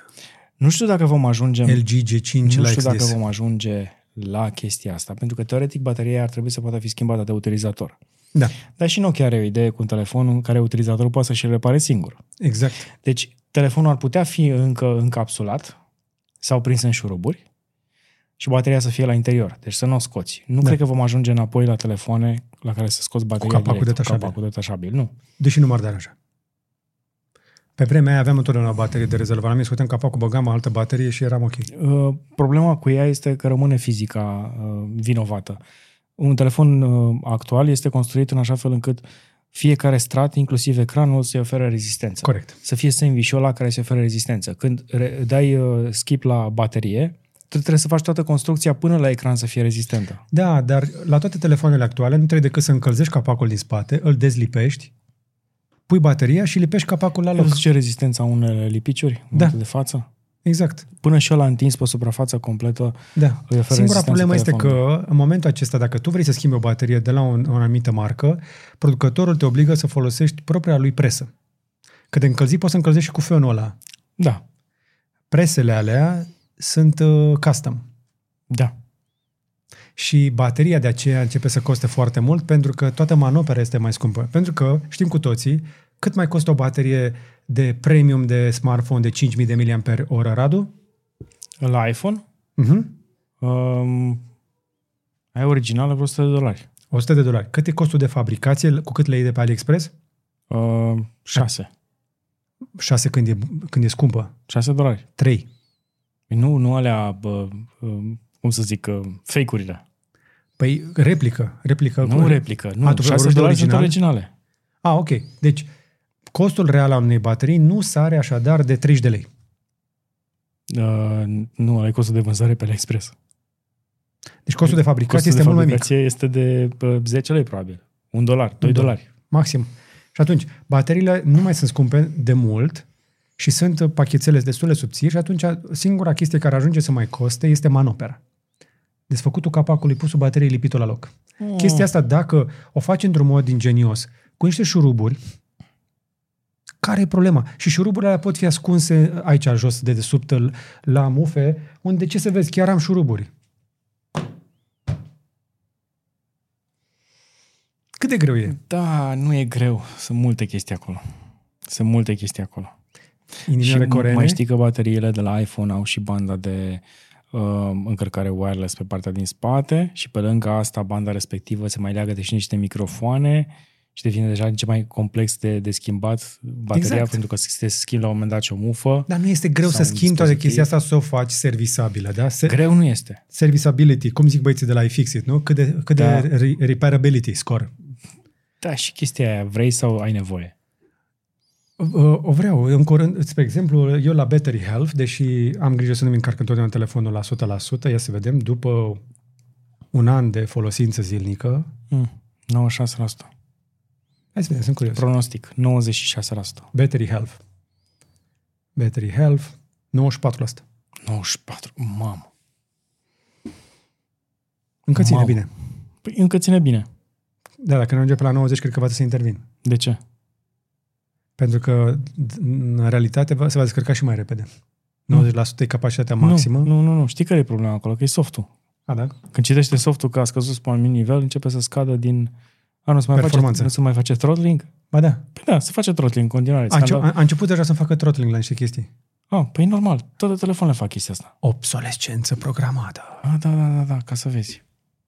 Deja încep să mă gândesc că mi-ar trebui un iPhone 14 Pro Max sau un 15 Ultra. Radu, este momentul acela când trebuie să punem încă o dată aici pe titlu sau pe ecran o poză cu 15 Ultra ca să aducem și mai mulți oameni pe acest clip. Ah, ok. Uh, SEO, uh, pauză o- over. iPhone, iPhone, iPhone, iPhone, iPhone, Ultra, 15 Ultra, Ultra, camere, camere, um, Dynamic Island, măr, măr, măr, Apple. Și hai să vorbim acum despre măr, pentru că râdem, glumim, SEO sau nu. Ați mai auzit chestia asta cu para, cu pruna, cu fructele? Sunt tot felul de companii care au încercat chestii. Eu știu o companie care a Asta încercat să-și arată- rezerve o culoare. Asta arată a un uh, aparat digestiv. Păi este, este un stomac. Un stomac, nu? L-am citit bine. Da, dar sunt foarte multe companii care se plâng că sunt hăituite în instanțe de tot felul de alte companii care vor să le ia dreptul la substantive comune sau la obiecte comune. Cum ar fi Care? Apple Orange? cel mai recent caz așadar de luptă pentru controlul asupra unui substantiv comun, a unei culori, a unei chestii de bază, este un Apple versus Apple în care uh, Apple încearcă să oblige o companie elvețiană să-și schimbe logo-ul pentru că seamănă prea mult cu mărul. La care te referi? Că nu înțeleg. Ăsta de aici. A, la Fruit Union Swiss? Uniunea uh, elvețiană a fructelor? Da. Care sunt bune pentru stomac? Deci am ghicit bine că e în stomac, nu? Mi-a luat ceva vreme. Dar mai este o problemă și cu trademark-ul mărului, că el a făcut în 2009 Apple. Exact. Dar Asta ce să este- vezi? Dar ce să vezi? Institutul pentru Proprietate Intelectuală din Elveția a, a, a dat dreptate parțială celor de la Apple anul trecut, prin care spunea că imagine de, generice cu obiecte comune, cum ar fi merele, în, spa, în domeniul public, ar putea să fie considerate și branduri. Apple, spre exemplu, uh, evident, pe de-o parte, cei uh, elvețieni au dat dreptate și celor care foloseau mărul pentru compania lor, doar că semăna un pic cam mult cu ăla de la Apple. Deci dacă zici acum an apple a day keeps the doctor away, ar trebui să plătești un fee la Apple? Nu încă, dar Nu n-am încă. fi departe de chestia asta. Uh, pentru că, uite, spre exemplu, ce spun cei de la uh, Fruit Union Swiss. We are not looking to compete with Apple, we have no intention of going into the same field as them. Practic, ăștia vorbesc de fructe, dar Apple vor să se asigure că nimeni nu se apropie de forma și de numele companiilor. Păi atunci de ce ai zis măr? De ce ai pus logo-ul în formă de măr? Și pe aceeași logică, v-am mai spus, văd foarte multe companii obsedate să ia chestii de bază, să le transforme în brandul lor, în, fără să creezi un brand de la zero. Pur și simplu iau o culoare și își dau numele companiei după acea culoare. Cineva o să dețină SOS și apă în curând. Dacă mai continuăm în stilul ăsta. Da. Și când cineva o să strige apă, apă, uh-huh. o să vină cineva cu chitanțierul și o să zică că ai de plătit atât. Uh-huh. Stai, nu, că am nevoie de apă, că mor, mi sete, apă. Da, da, da, uite aici, încă o dată, încă o dată. Multe companii mici se plâng că au fost targetate de avocații celor de la Apple care încearcă, cum sunt cei de la Paper Apple, uh, să fie convins să renunțe la logurile lor care conțin cuvântul Apple sau orice fel de formă legată de măr. Acum, în cazul celor de la Paper Apple, spuneți și voi. Care-i treaba? Că Apple vinde o microfibră scumpă, dar nu am văzut să vândă felicitări de hârtie și postere. Sunt două fete care și-au făcut un business. Un school district și un, un, un, un grup de non-profit care lucrează cu uh, copii autiști. Da. Au Sunt convins că cei de la Apple au pur și simplu o companie de avocatură care plătită la bucată 215 de astfel de procese pentru mărci. Mai multe decât Amazon, Google, Microsoft și Facebook la un loc. Exact. Păi asta e, când îți pui numele companiei oh, măr, boy. substantiv comun, Amazon vocabularul de bază. Amazon oare o să, o să vrea să ia pădurea Amazonului? Și răul Amazon? Habar n-am. Habar n-am. Mergem mai departe la Discord. Stai, stai că mai am, am o idee așa. Mm. What brands have fruit in the name? Blackberry. Așa. A dat faliment. Uh, Orange Investments, Banana Bird. A, Oare BlackRock o să vrea să dețină rock? Toate rocile negre? Și Dwayne de Rock ce o să zică de chestia exact. asta? nu vă mai puneți denumiri de genul ăsta cu substantive comune, cum ar fi Gadget Boutique, acum serios. Dar stai să vezi că și noi ne-am înregistrat marca. Mm. Știi că Gadget Boutique este marca registrată? Da. Pentru că este, un, este un, o denumire combinată. N-am înregistrat nici Gadget, nici Boutique, că nu cred că am putea. Mergem mai departe. Mergem la Discord. Pentru că Discord începe să se dezvolte tot mai mult și plănuiește să le ofere creatorilor posibilitatea să vândă tot felul de produse digitale care ar putea să fie descărcate. Adică Etsy? Cum? Adică Etsy? Nu, produse digitale. Etsy este mare produse digitale. Un fel George. de NFT-uri fără să fie NFT-uri. Nu, George, Etsy este, mașo, este masiv pe produse digitale. Etsy nu e în România, nu mă interesează. Etsy worldwide. Ah, ok. Insisti? Da. Bine, hai să vorbim atunci despre Etsy și apoi revenim la Discord. No, hai că mai tare astea cu Discord. Bine. Deci, ideea care este că dacă încep să fii activ pe Discord și văd tot mai multe companii care sunt prezente acolo, apropo, vei avea o nouă secțiune care se numește Downloadables, unde poți să ai rețete, um, uh, ghiduri pentru jocuri sau wallpaper, cum oferim și noi membrilor uh, la noi în secțiunea de membri uh, și ar putea să înceapă să experimenteze cu chestiile astea în următoarele luni. Pentru că Discord se transformă progresiv într-o platformă socială tot mai dezvoltată, pentru că este, să zicem așa, un pic de next gen. La capitolul ăsta are o componentă de inovație, de programare, va mai povesti noi despre lucrurile astea și adăugarea de genul acesta de metode de monetizare avansează o chestie pe care o denumim și o urmărim și noi și se numește creator economy. Este motivul pentru care și noi ne-am făcut magazin și foarte mulți creatori încearcă să-și creeze și alte surse alternative de venit. Noile downloadables, dar și server shop, vor fi așadar subscripții pe Discord și le vor putea oferi creatorilor posibilitatea să-și, să-și monetizeze propriile servere pe care le creează. În momentul acesta foarte multe companii folosesc serverele de Discord pentru anunțuri, mm-hmm. ca să țină contactul cu comunitățile lor, inclusiv cei de la Multiversix și-au mutat comunicarea acolo, dar Midjourney, spre exemplu, a transformat uh, uh, Discord într-un loc în care efectiv își, și vând serviciile. E practic interfața dintre uh, AI-ul care uh, procesează imagini și lumea întreagă. Pentru că pur și simplu este un spațiu programabil în care poți să faci tot felul de lucruri, dar poți să ai pur și simplu un loc de conversație și știu că este o barieră de învățare, dar dacă nu ești deja pe Discord, n-ar strica să începi să înveți, s-ar putea ca în curând să ne găsești și pe noi mai des acolo. Atât vă mai arătăm din când în când cât un telefon fain. Ar la noi, după Sfântul Așteaptă, Sfântul Așteaptă a trecut, a venit, a trecut Paștele, Crăciunul și a venit la noi Huawei Mate X3. Hai să vă arăt un pliabil care ne, ne place foarte tare. Hai. Fă omorurile, omorurile. Omorurile. În sfârșit a ajuns la noi și eu încă n-am pus mâna pe el, m-am păstrat pentru Curiosity, pentru că După cum știți, eu am avut marea bucurie să pun mâna pe un prototip de Huawei Mate X în China, înainte de lansare, după care am, am avut și aici unul și pe care am avut încă unul în China, când am fost în 2019. E nu e ăla de acolo? Ba da. Dar înainte de la a mai fost un prototip pe care l-am văzut foarte scurt, Ah. după aceea a venit uh, produsul finit. Și Mate X la momentul respectiv era cel mai bun pliabil, cel mai interesant pliabil pe piață, rămâne unul dintre cele mai interesante de până azi. Da. Suntem deja însă la generația a treia și așa arată, dacă nu l-ați văzut deja, am văzut că l-a dat, spre exemplu, Dan pe zonă, uh, că a avut acces înaintea noastră, la acest Huawei Mate X3. Și ce mi-a plăcut la el nu este faptul că mai nou are ecran pe ambele părți uh, și că nu se mai dă peste cap, ci pur și simplu se închide ca un fold, ci că atunci când e închis, este gros cât un telefon obișnuit. Și am senzația când îl iau în mână că este un telefon normal, standard. În Uh, comparație cu alte telefoane care sunt sensibile mai groase și chiar mă întreba cineva, da, nu te deranjează să-l ții în buzunar? Și, păi, nu, că nu prea ține în buzunar. Exact. Bine, acum uh, Pliabil a avut o perioadă foarte bună, mai ales că noi nu am fost atât de mobili în ultimii ani. Uh-huh. Și nefiind atât de mobil, nu ne-a deranjat atât de mult cărămida din buzunar. Și acum, primele mele uh, impresii despre Mate X3, asta e că uh, este, este un pic greu, dar nu exagerat. Este super subțire, deci mă fascinează cât de subțire este așa. Deci cred că are undeva la vreo 6 mm, fără camera bump. Cam pe acolo, pe la vreo 12 și ceva ajunge, aproape de 13. Ecranul când e deschis seamănă cu ce am mai văzut deja pe la uh, Samsung. Este un ecran uh, aproape pătrat. Aproape pătrat. Um, 120 de Hz? Da, absolut. Toate tehnologiile noi sunt, sunt pe acest telefon. Mai puțin, evident, serviciile Google. Da. Practic că vine cu sistemul de operare de la Huawei. Practic care este tot un fel de este tot un fel de E tot un Android. tot un Android. Tot un fel de Android. E 100% Android. este 100% Android. De așa și mă văd eu pe camera. Din spate are inclusiv periscop.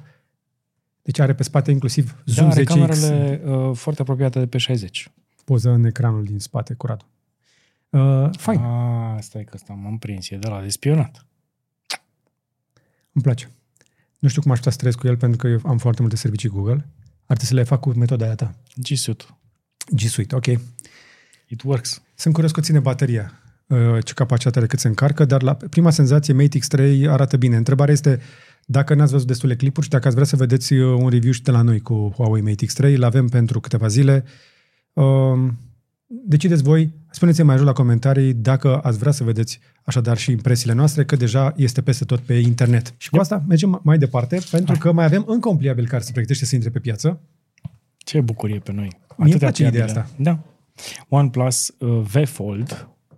Astea sunt randările, practic, adică nu, o să, nu, e, nu e telefon oficial, dar uh, în teorie, dacă OnePlus ar lansa un uh, Fold cu ceva informații de la interior, probabil ar trebui să arate cam așa. Un uh, camera bump de la Hasselblad, nu știu de ce, pentru că poate se poate. Băi, seamănă izbitor cu tot, tocmai ce am arătat noi. Exact, și seamănă izbitor cu tot Ce ce am arătat. coincidență, Radu, zici nu că ne-am prea pregătit poate pentru să asta. fie atât de diferit. Mecanica, fizica nu prea te lasă Nu să să ne creadă construiești nimeni că o palamă atât a, de diferită. este o coincidență. Știrea asta cu faptul că a venit telefonul ăsta de la Huawei. Nu se Dar nu crede trebuie nimeni. să crede cineva. E ok, lasă. Ok. Oricum, toată lumea cumpără ecrane cam în același locuri. Camera bump este pe rotund, ceea ce îmi place. Și mă aștept totuși că dacă vine de la OnePlus, să vină la un preț mai suportabil. Poate vine sub 1000. Nu. Not gonna happen. Trăim într-o economie în care inflația este mai mare decât uh, um, este mai mică decât diferența dintre produsele de anul trecut și prețul de produselor de anul trecut și prețul de anul ăsta. Și inflația este mare. Cam asta Mhm. e regula. Când inflația este foarte mare, prețul produselor este mai mare decât inflația. Pentru că inflația e mare luna asta atunci când gândești produsul, dar nu știi când îl vezi ce inflație o să fie. Ok.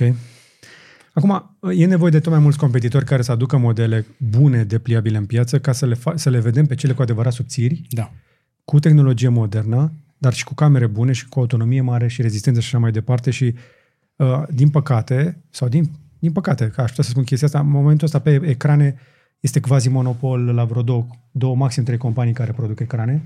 Chipseturile vin cam în același loc, cu mici excepții, dacă nu cumva mai vinde și Mediatek câte ceva pe lângă, un Dimension. Mm, pentru alte segmente de telefoane, nu neapărat flagship-ul și nu neapărat pentru Europa. Deci în momentul ăsta, dacă îți pui mintea, te duci și cumperi ecranele de la uh, Samsung, procesoarele uh-huh. de la Qualcomm, uh, manufacturarea de la Foxconn. Sau de la orice fabrică care e un pic mai, uh, mai nouă pe piață. Exact. Uite, de exemplu, fabrica, fabrica de la Honor, care iarăși e construită de la zero în trei ani de zile Uh-huh. și care e Am aproape... vizitat-o. Serios? Da, e fabrica aia pe care am vizitat-o, care era practic pivotată din vechea fabrică Huawei. Mm, a cool. fost vândută. Sau uh, ia ca exemplu Tesla, care și-a făcut uh, fabrică în puțin peste 10 ani. 10 luni. 15 ani. Nu, nu construcția efectivă a fabricii, ci tehnologia pentru a Ah, face da, chestia corect, asta. corect, corect. Nu mai e greu. Sunt companii în China care produc uh, absolut orice la nivel de calitate mai mare decât al fabricilor uh, uh, mai vechi, ca să spun așa. Uite, de exemplu, uh, mă, mă mă uitasem la un clip despre framework. A făcut Linus un tour al fabricii și partea de, um, de cât de bine le testează acele produse în momentul respectiv mi s-a părut fabuloasă. Și dacă da. vezi totul în fabrica respectivă, este printat 3D, pentru că necesitățile sunt minime. Trebuie să ai un loc unde să pu- îți pui produsele, unde să le asamblezi și să mergi mai departe. Vorbim despre Framework, uh, o companie uh, susținută de, De Linus. de Linus. uh, Și dacă de voi- alții, chiar, Li- Linus Tech Tips, uh, care încearcă să creeze un laptop modular. care e la a treia versiune, apropo, și vor va lansa o versiune de 16 inch. Aia, aia mi s-a părut uh, interesant. Dar întrebarea este în continuare dacă ți-ai cumpăra. Da, mi-aș cumpăra. Perfect. Mergem mai departe, dacă tot vorbim de inflație și prețuri. Uh, După ce v-am arătat la începutul ediției sm- uh, smartwatch-ul de 150 de lei, vă arătăm unul doar puțin mai scump, Uh-huh. de la Samsung Galaxy Watch 6. Deja ajungem la generația 6 și deja de vreo două generații ceasurile de la Samsung sunt foarte bune, dar tot nu le văd pe mâinile oamenilor, încă nu se mulțesc. Poate, poate că pre- cu prețurile astea o să convingă și mai mulți. Ce, ce știm despre următorul 6?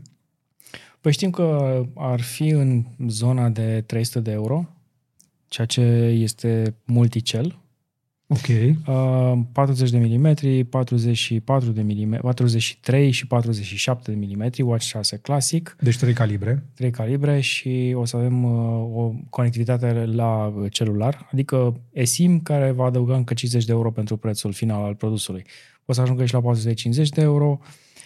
Mai versiunea mult, mare. Da, pe versiunea mare. Și mai mult uh, varianta de, pre- de uh, mai multe informații avem despre preț, pentru că designul s-ar putea să mă- rămână foarte similar cu cel de anul trecut și Da. cu cel de acum 2 ani de zile. Deși dacă mi-aduc aminte, cel de anul trecut ajunsese cel fără, uh, fără eSIM undeva pe la 200 de euro Exact. ca preț. Exact.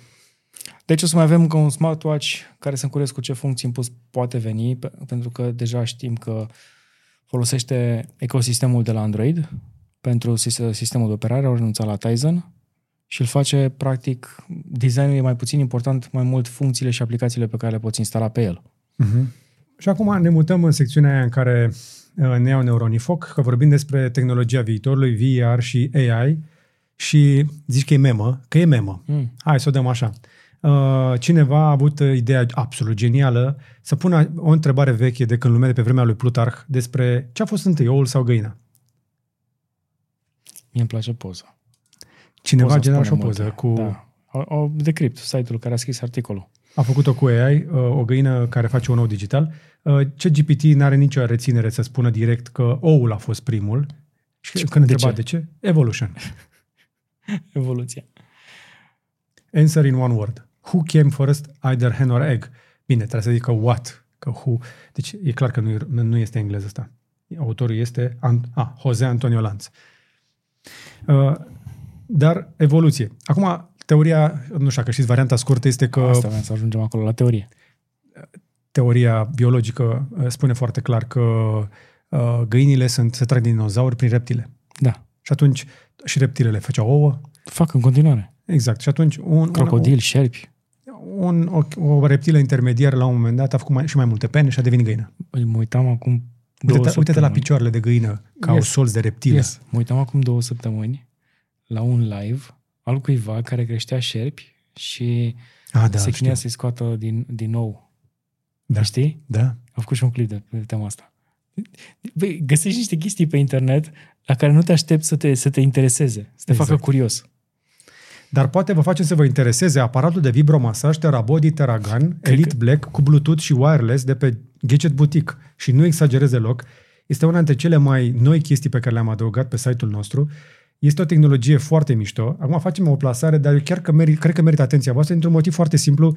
Noi am căutat care este cel mai bun aparat de vibromasaj și l-am adus pe cel mai bun. Acum, s-ar putea să aducem și unele mai ieftine, pentru că am luat să testez și variante mai accesibile, dar vă confirm după teste pe mine că nu există mai bun de atât. Mm. Nu este ieftin, dar cu asta poți să-ți faci uh, un masaj ăsta care să-ți elimine contracturile și durerile musculare singur. Și mânerul ăsta ciudat așa în triunghi este foarte important. Cele mai multe aparate de masaj de pe piață au un singur mâner ăsta așa arată ca un L sau ca un T. Ăsta îți permite inclusiv să te masezi pe spate, în tot felul de poziții. Uh, nu este ieftin, dar este la un preț corect. Așa, noi îl aducem uh, la prima mână direct de la distribuitorul regional și te încurajez să cumperi de pe Gadget Boutique tot ceea ce găsești acolo pentru că este selectat și testat de noi. Spre exemplu, aceste TerraBody, uh, de la, aparatele de la TerraBody le-am testat inclusiv la CS. Am și făcut da. un clip despre da, unele da, dintre ele. Avem. Te încurajăm așadar să le vezi. Avem și uh, livrare gratuită la, la produsele acestea, tot ce depășește 500 de lei. Și nu este singurul uh, gadget pe care îl avem la vânzare. Uh, în continuare, atât să facem încă, am făcut nu știu câta comandă deja de portofele noi de la Ledger și avem și un update pe Stax. În curând vom putea să luăm precomenzi, livrările vor începe în partea a doua anului. Sperăm ca până la sfârșitul verii să vină Ledger Stax. Dar uh, încă nu avem o dată uh, publică. Mm. Încă este pe Notify, nice. Uh, nice. Pe, pe site-ul de la Ledger. Așadar, uh, cumpărați cu încredere și, foarte important, am reușit să aprovizionăm cu eforturi. Trebuie să recunosc că a fost mai greu decât mă așteptam noile ceasuri de la Garmin. O să ne vină noile Tactics 7, uh, Phoenix. Uh, ia uite, Tactics 7 Asta și... Adică. Da, avem un Tactics 7 pe stoc, în două variante, standard și pro, dar o să mai vină și Phoenix-urile, sunt pe drum, și mai avem un singur uh, um, OG uh, de Tactics Delta Solar cu ecrane Safir, care este un, să zicem așa, este un chilipir la 5.000 de lei cu ce tehnologie are pe el și ce, ce durabilitate. Radu știe cel mai bine. Că îl poartă de... După ce l-am purtat eu un an, l-am mai purtat și el încă un an jumate. Hei, că n-a trecut un an jumate. N-a trecut niciun an. Păi, ba da. Nu. La mine nu. A, nu? Nu. Dar ia, recunosc ia... că la mine a primit cel mai multe, multe zgârieturi. Dar au meritat cele 500.000 de view pentru asta. Ok. Nu? Da. O, e ultima bucată, nu vom mai putea aduce Tactics Delta Solar cu ecran Safir în varianta asta. Este ultimul pe care l-am găsit să-l aprovizionăm. Ultima bucată de pe stoc, luați și uh, după aceea uitați-vă la noile Tactics 7. O să vedeți că există unele diferențe. Pe noile generații, uh, Garmin a început să introducă și alte tipuri de materiale. Nu mai pune doar chestii de nivel militar, uh-huh. de durabilitate extremă, să zicem așa, ca să mai controleze prețul, inflație, marjă de profit. Și o să urmărește pentru că în perioada următoare mai avem și unele campanii de reducere pe anumite produse. Unele dintre ele sunt reduse în acest moment. Tot timpul când putem, ține legătura cu toți furnizorii și introducem reduceri constante la tot ce se poate reduce. Spre exemplu, stațiile de încărcare, după feedback-ul comunității, le-am reușit să le aducem la 6169 de lei. Da și sunt disponibile pe stoc și vi le, vă încurajăm să le luați de la noi și dacă vreți vă putem uh, inclusiv mijloci uh, manopera de instalare pentru aceste prize care, deși scrie 22 de kW pe ele, merg la orice branșament pentru orice mașină electrică, indiferent ce mașină electrică ai, câtă vreme are mufă standard Type 2.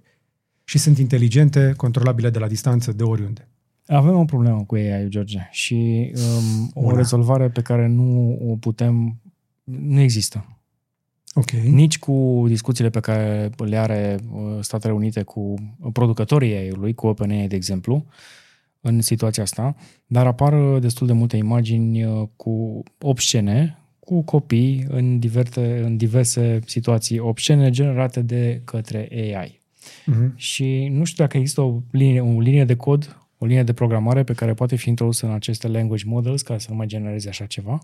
Uh-huh pentru că și o imagine în umbră poate fi interpretată sub anumită formă și există o explozie de imagini de genul ăsta, care acum, unele sunt făcute la mișto, unele sunt făcute ca să fie vândute prădătorilor, uh-huh. altele sunt făcute doar să, se, să vedem dacă se pot face. Problema cu uh, aceste language model care generează imagini, cum este Midjourney și multe altele, este că dacă nu plătești pentru el, imaginile respective sunt publice și pot fi folosite și downloadate de către oricine. Ok. Și nu avem o soluție. În momentul acesta, autoritățile britanice uh, au luat foarte în serios problema inteligenței artificiale, iar în Statele Unite, spre exemplu, uh, șeful democraților, Chuck Schumer, a, a zis că uh, vor accelera toată legislația de reg- uh, reglementare pe inteligența artificială și mai este un articol pe Washington Post care vorbește despre această explozie de imagini uh, cu uh, generate de inteligență artificială cu pornografie. V-am mai povestit uh, cu imaginile astea de adulți, inclusiv persoane mai mult sau mai puțin cunoscute, care s-au trezit că fețele lor au fost suprapuse pe tot felul de personaje din filme de genul ăsta. Intrăm într-o lume nouă și periculoasă în care nu prea mai poți să crezi ceea ce vezi și cred că viitorul, într-adevăr, cineva a zis foarte interesant într-o carte că viitorul va deveni analogic. Viitorul cool va fi analogic. Da. Analogic este the new cool. Practic, noi, deși transmitem, filmăm și transmitem digital, noi suntem în continuare carne și oase. Uh-huh. Practic, sunt pregătit să pariez că în următorul an, ceea ce facem noi aici va, va începe să redevină important, tocmai pentru că nu este generat cu AI. Pentru că suntem niște oameni care mai zic și prostii, mai și greșesc, mai, se mai și bâlbâie, dar suntem autentici. Se mai și controversează un pic. Ceea ce cu AI există inclusiv, am arătat aici, servicii de inteligență artificială care pot genera dialoguri care sună real, inclusiv cu încălecat, cu cuvinte, cu ă, cu nu știu ce, da.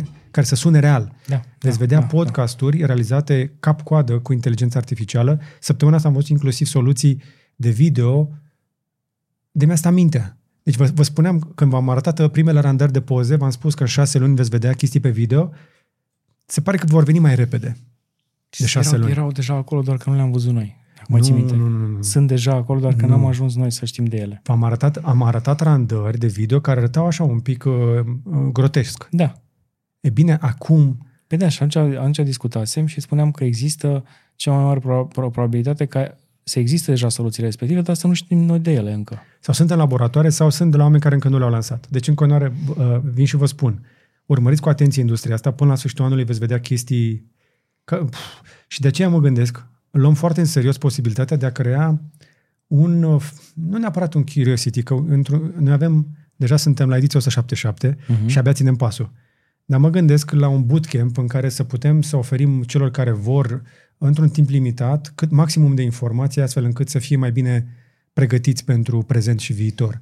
Și lucrăm la chestia asta, așadar, dacă ești membru și ne urmărești, vei avea acces uh, timpuriu la, mă gândesc, o chestie de masterclass, o chestie în care să ne vedem ceva în care să încercăm să concentrăm, că la asta ne pricepem noi, să sintetizăm, să rezumăm ceea ce ni se pare că este cu adevărat uh, important și urgent în aceste industrii. Dar despre asta mai povestim. Ah. Nu mergem prea departe însă, că ne ducem înapoi la AI, pentru că... Nu, nici n-am plecat. Mm-hmm. AI-ul, uh, muzica generată de AI nu va câștiga un Grammy uh, prea curând, dar melodiile scrise de oameni cu elemente generate de AI s-ar putea să o facă. Asta pentru că, cum ziceai acum câteva săptămâni, uh, existau niște băieți care au făcut o mie de melodii, din care una a devenit virală. Exact. Și a devenit virală pentru că a nimerit, să zicem acolo, uh, câteva din elementele clasice ale unei melodii populare. Cum se întâmplă deja, se știe că beat-ul la un, un anumit nivel, uh, anumite instrumente, un anumit flow al muzicii, pot face acea melodie mai ușor să devină virală pentru că deja s-a însămânțat în creierul oamenilor de când au ascultat de 10-20 de ani un anumit tipar. Exact. Cu toate acestea, uh, nu poți opri um, dorința oamenilor de a face niște bani și deja vedem situații în care schemării folosesc muzică generată cu ei, nu neapărat ca să câștigi un premiu, ci pentru a face bani. Și cineva a creat melodii după Frank Ocean și a și încasat vreo aproape 10.000 de dolari uh-huh. din melodii fă, uh, făcute cu AI. Și asta nu este prima problemă de genul ăsta, pentru că Spotify, că în momentul ăsta, așa cum teoretic Facebook face, vidanjează pornografie și alte chestii ciudate de pe platformele sale, Spotify, ci că șterge uh, mii de melodii generate cu AI de pe platformă constant și taie astfel veniturile pe care ar putea să le genereze creatorilor. Spotify, spre exemplu, a retras zeci de mii de melodii uh, de la o companie numită Boomi, Uh, care a încercat să le publice. Vom mai povesti noi acum câteva, câteva ediții despre o companie din China care a făcut un experiment similar, care a acumulat într-un primul weekend după lansarea 1000 de melodii, 100 de milioane de ascultări pe una din piese, care a și rupt, să zicem așa, gura târgului.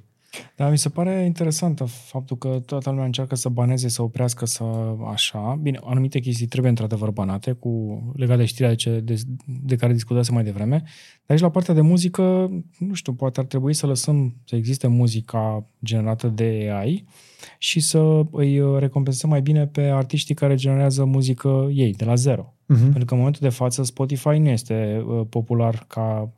Uh, este, să zicem, o metodă o alternativă pentru artiști să-și vândă muzica, dar varianta cea mai bună rămâne concertul, uh, rămâne eventual un clip pe YouTube cu uh-huh. piesa respectivă, că de acolo se câștigă bani destul de mulți și chiar și SoundCloud, din câte am auzit, oferă reveniu mai bun pentru artiști decât Spotify-ul.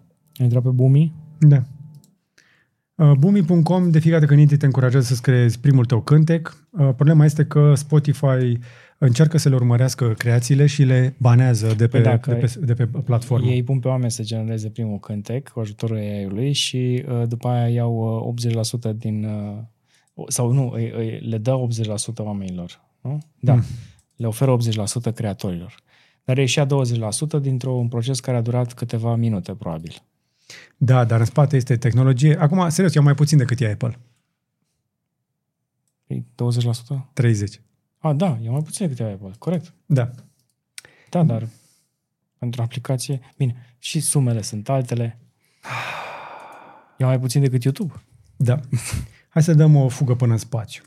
Dacă sunteți curioși cum mai arată Mercur, pentru că uh, sonda europeană uh, care se duce către... Uh, Bepi Colombo. Okay. Bepi Colombo, da. A ajuns până la 240 de kilometri doar de suprafața lui Mercur din câte știu, Mercur este foarte hot, nu? Dacă nu greșesc. Uh, nu mai țin minte. Cred că e rece. Ba nu, asta, asta, asta, e, asta e cu vulcanele. Exact. Mercur. Uh, deci Baby Colombo a, trec, a făcut deja a, al treilea flyby, a, tre, a treia trecere uh, pe 19 iunie și a observat o planetă plină de cratere, iar unul dintre cratere tocmai ce a primit un nume. Uh, misiunea comună între Europa și Japonia a fost lansată în 2018 și se apropie de final, pentru că are o misiune de șapte ani prin uh, sistemul nostru solar. În această expediție, așadar, Bepi Colombo uh, se folosește de gravitație, practic trece ca un fel de slingshot din ăsta, uh-huh. știi, mhm. ca o praștie, printre uh, Pământ, Venus și apoi ajung la Mercur. Uh, și apoi se va duce, ca să se poată îndepărta astfel de orbita Soarelui, prin uh, 2025, în partea a doua anului. Umanitatea a trimis o cameră de fotografiat la 236 de kilometri, practic a trecut pe lângă ureche da. lui Mercur. E aproape rău. Deci, uite, fii atent. Una dintre chestiile interesante pe care uh, au descoperit-o este o chestie care se numește Beagle Roops Escarpment, care este o, o stâncă de 600 de kilometri, care s-a format acum miliarde de ani când tânărul Mercur s-a răcit și s-a contractat. Deci cele mai multe poze pe care le vedem sunt de la 3500 de kilometri, pentru că prima dată când a trecut atât de aproape era noapte. era întuneric. Ce fain! Hai că ne-am mai liniștit un pic. E terapie de fiecare dată când ne uităm la, uh, la poze din spațiu. Dăm o fugă și până la Jupiter. Colea,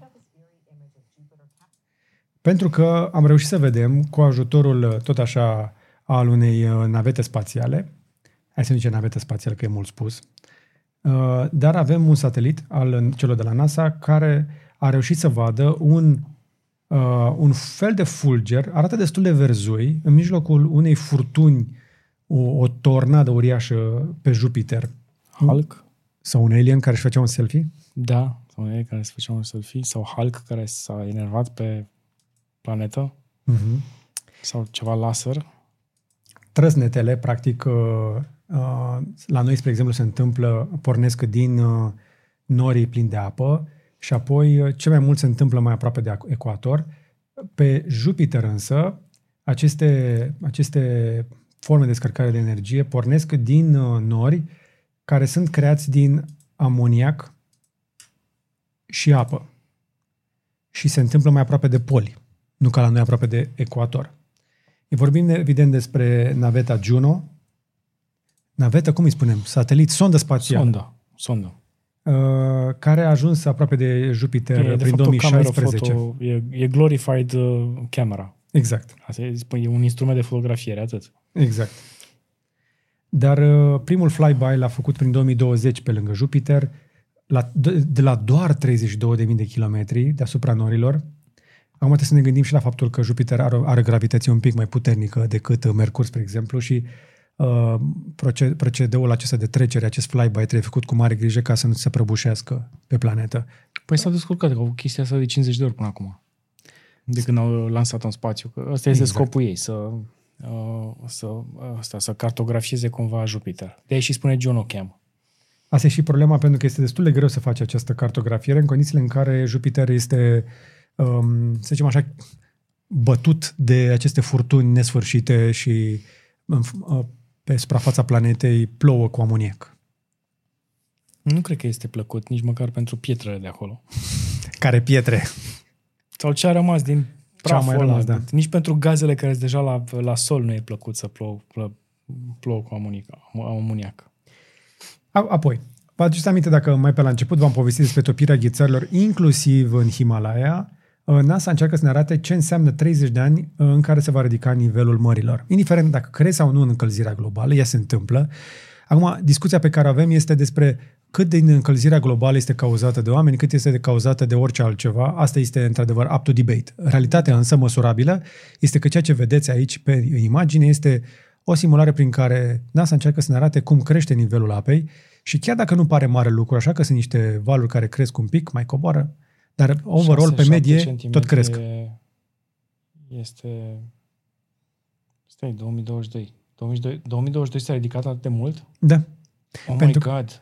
Da, pentru că, mm. uh, cum să zic, uh, um, nu, nu este o chestie progresivă, este o chestie uh, aproape... Accelerată. A, accelerată și algoritmică aproape. Deci, în, din 1993 până în 2020 au fost, s-a ridicat cu vreo 5 cm. În ultimele de ani de zile s-a ridicat cu încă 5. Cu încă 5. Mai mult de atât, 6 cm. 9 cm avem uh, per total de creștere a nivelului apelor, uh, lucru care se simte deja în multe orașe și anumite țări care au și dispărut. Pentru că este doar o creștere mediană, dar trebuie să înțelegem că media este prea puțin interesantă. Dacă te uiți inclusiv la temperaturile medii anuale, nu ar să fie o mare problemă. Însă, în momentul în care vorbim noi în momentul ăsta despre ridicarea nivelului mărilor, uh, în Texas este avertisment de vreme severă, este um, extrem de cald, este un episod de caniculă deja în iunie. Uh, nu știu dacă s-au mai stins din uh, incendiile alea masive din Canada, care au obligat foarte mulți new yorkezi, spre exemplu, să plece în niște vacanțe forțate, pentru că nu se mai vedea mare lucru prin oraș. Tuvalu, evident, este una din țările care aproape au dispărut. Serios? Da. Și ce este ciudat este că Tuvalu se confruntă și cu secetă în timp ce îi se ridică nivelul apelor mărilor. Înțeles? și scufundă în același timp. Sunt niște imagini care arată cum... Uh, uite, uite, vezi aici, asta era un drum pe acolo și asta era o insulă și ăla a mai rămas doar drumul. Și stânga-dreapta da, s-a inundat. Da, exact. Deci Tuvalu e pe care de dispariție. Este insula asta foarte simpatică, care arată mai degrabă acum ca o uh, rândunică din aia desenată pe cer. Da. Atât mai rămas, a mai rămas drumul. Ăla era drumul. Drumul prin insulă. Ca așa ceva. Mm. Ca, ca asta, nu? Mm. L-am observat pe, deci. pe clipuri. Deci, deci, cam așa arată situația cu creșterea nivelului apelor și de aceea vă spuneam la început că avem o, o discuție care începe tot mai mult despre schimbările climatice și faptul că vom începe să vedem tot mai mulți oameni care vor fi refugiați climatici. Iar primul sfat pe care îl dau specialiștii când intră în astfel de comunități este că nu poți tu să oprești încălzirea climatică, trebuie să te adaptezi la ea. Deci faptul că ne uităm la chestia asta, dacă sunteți într-o situație în care vedeți impactul deja în comunitățile voastre, trebuie să vă gândiți cum vă puteți adapta. Puteți, putem cu toții să fim mai atenți la cum consumăm, să nu mai facem risipă și așa mai departe. Prioritatea însă este supraviețuirea și atunci trebuie să ai grijă să te protejezi mai bine, să-ți izolezi caz, casa și de fric și de căldură, să-ți fixezi mai bine acoperișul, să nu le ia vântul, pentru că vânturile vor deveni mai puternice, să-ți faci rezerve de apă sau să plantezi uh, plante, fructe, legume, uh, chestii care au nevoie de mai puțină apă sau pe care să le poți uda dintr-o sursă predictibilă predictibilă. Măcar apa de ploaie nu mai e predictibilă. Nu este. De aceea, spre exemplu, anul ăsta nu mai stropesc, uh, adică nu mai folosesc. Atunci când începe să plouă, este apă suficient de multă și n-am nevoie să irig, uh-huh. se umplu rezervoarele pe care le golesc în două zile. După alea două zile, urmează o perioadă lungă de secetă, în care oricum ajung la pânza freatică. Și de aceea mă asigur că nu folosesc apă de bot, folosesc doar apă din prima pânză freatică, care are multă apă Și vom avea multă vreme. Noi suntem într-o zonă binecuvântată cu apă. Bine, și pe aici care în o bagi România. înapoi în pământ. Dacă folosești Da. la irigat și nu la uh, export sau la... 30% se evaporă, minim. Da, Dar restul rămâne, pe, rămâne în pământ. da. Uh, fotosinteză și alte asemenea, însă sunt foarte multe locuri pe planeta asta unde nu există pânze freatice cum avem noi peste tot.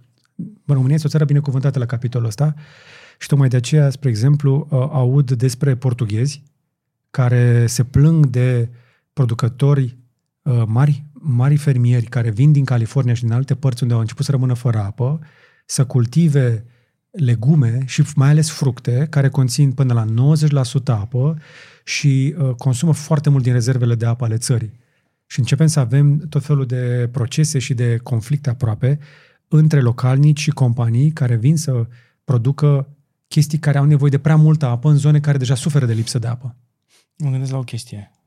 Cum ar fi să înlocuim uh, toate produsele um, de curățat lichide, diluate, care există în comerț, cu alternativa simplă, adică concentratul, pastila aia care se bagă în rezervor. Mm-hmm.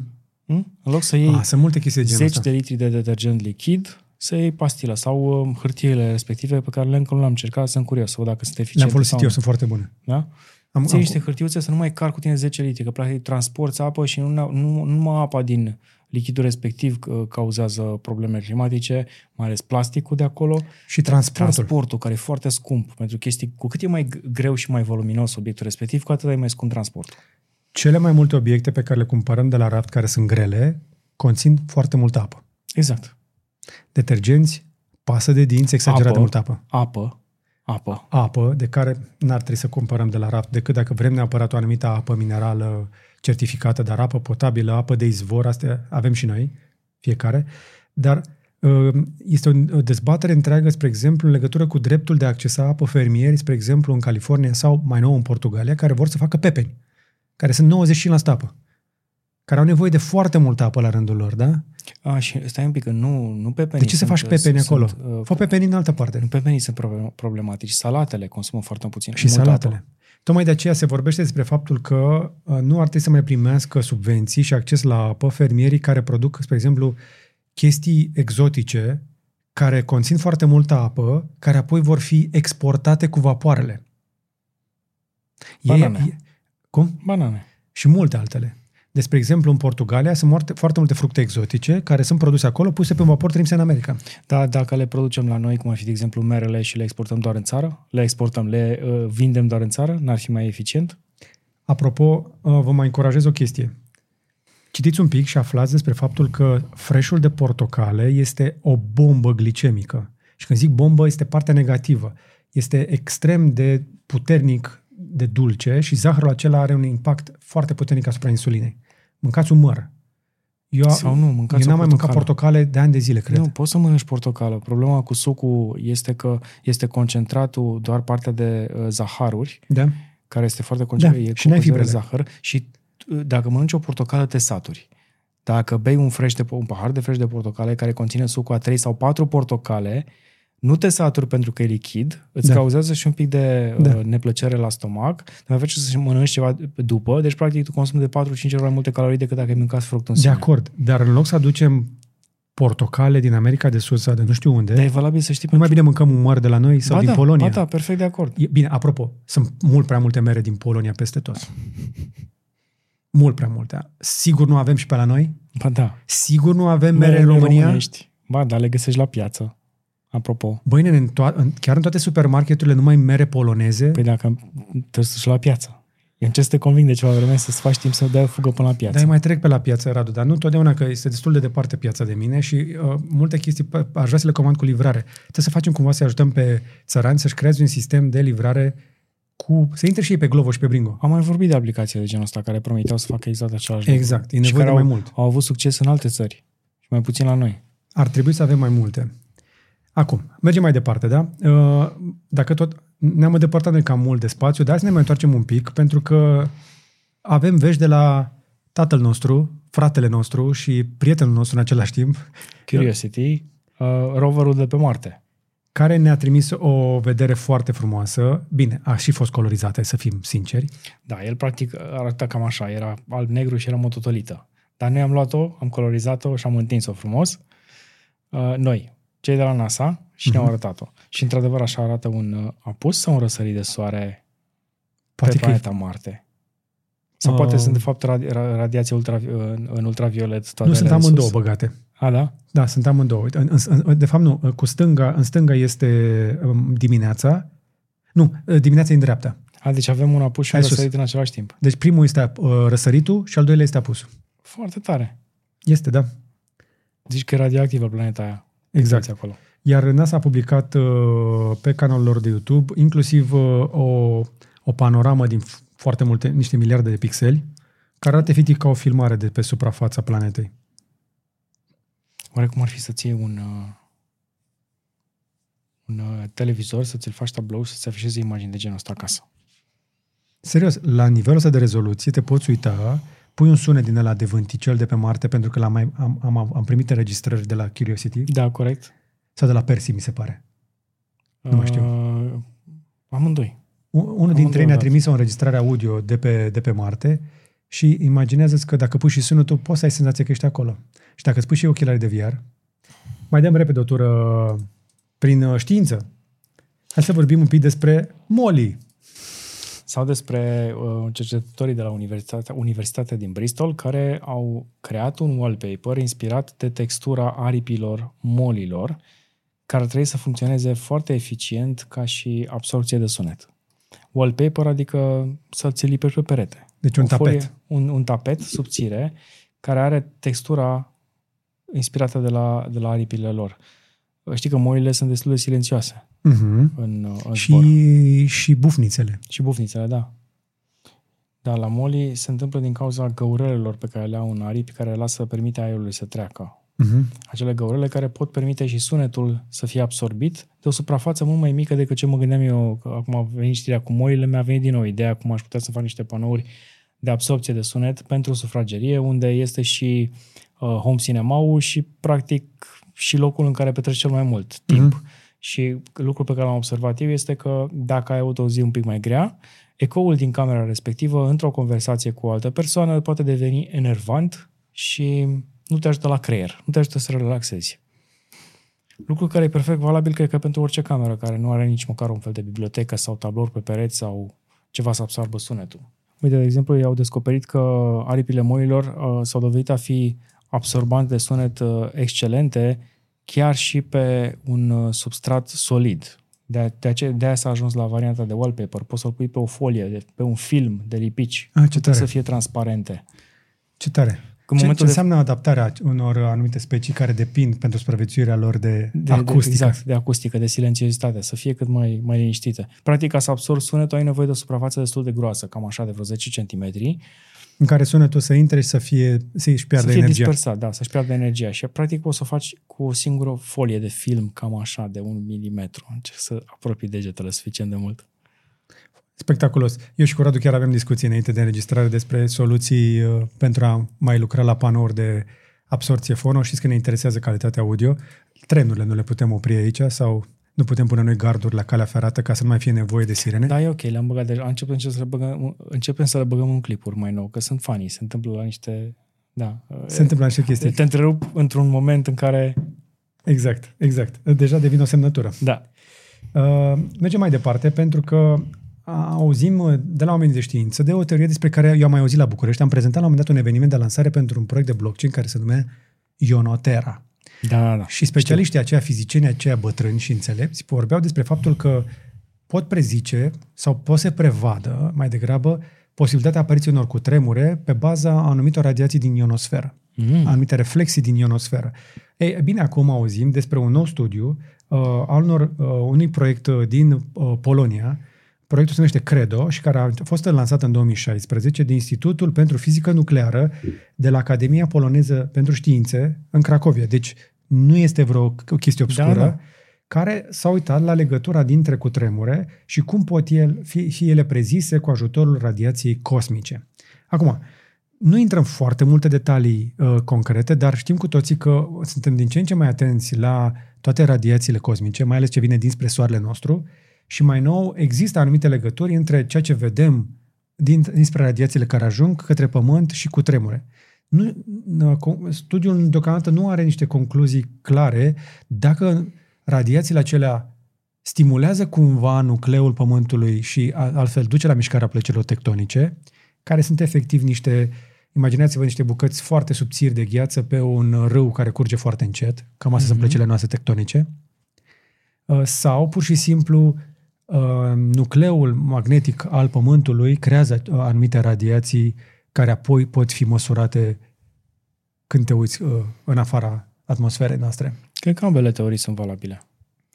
Și cred că da, suntem influențați de uh, o planetă cu energie atât de mare cum este Soarele, nu la nivel uh, psihologic, nu uh-huh. cred eu chestia asta, cred alții, sau spiritual, ci mai degrabă fizic. Cercetătorii de la Credo au analizat uh, radiația cosmică adunată de, un, uh, de o bază de date care monitorizează neutronii care trec prin Pământ de vreo 50 de ani uh-huh și un observator numit Pierre Auger, care colectează date de prin 2005 și le-au suprapus și au găsit o corelare directă, clară, între cu tremure cu magnitudine de 4 sau mai mari și intensitatea radiațiilor cosmice secundare. Acum, asta, eu am încercat să vă traduc exact ce am citit aici, din ceea ce spun ei, uh, dar această corelare este, devine evidentă doar când accepti o, o marjă de eroare de vreo 15 zile între datele seismice și radiații. Uh-huh. Deci se cam potrivesc pattern dar nu sunt unul la unul. Așadar, okay. am putea să prevedem cu până la 15 zile în avans, în teorie, posibilitatea unui cutremur într-o anumită zonă. Asta ar fi Ceea ce spuneau și cercetătorii care am vorbit eu atunci la, de la Ionotera. Asta ar fi foarte utilă. Problema este cum transmiți mesajul. Bine, 15 zile e suficient timp să-l transmiți. Uh-huh. Nu mai ai probleme de, nu mai ai erori cu acel uh, raw alert da. care vine și după câteva ore. Da. Dar sunt curios dacă o astfel de tehnologie ar putea să preîntâmpine dezastrul uman cum a, uh, de dimensiunea cum a fost cel din Turcia. Dacă le spui oamenilor că în următoarele 15 zile există riscul ăsta, cine mai doarme? Depinde cum cine ce măsuri și ia? Depinde cum o comunici. Nu, dacă le spui oamenilor cu tremur următoarele două săptămâni, e panică.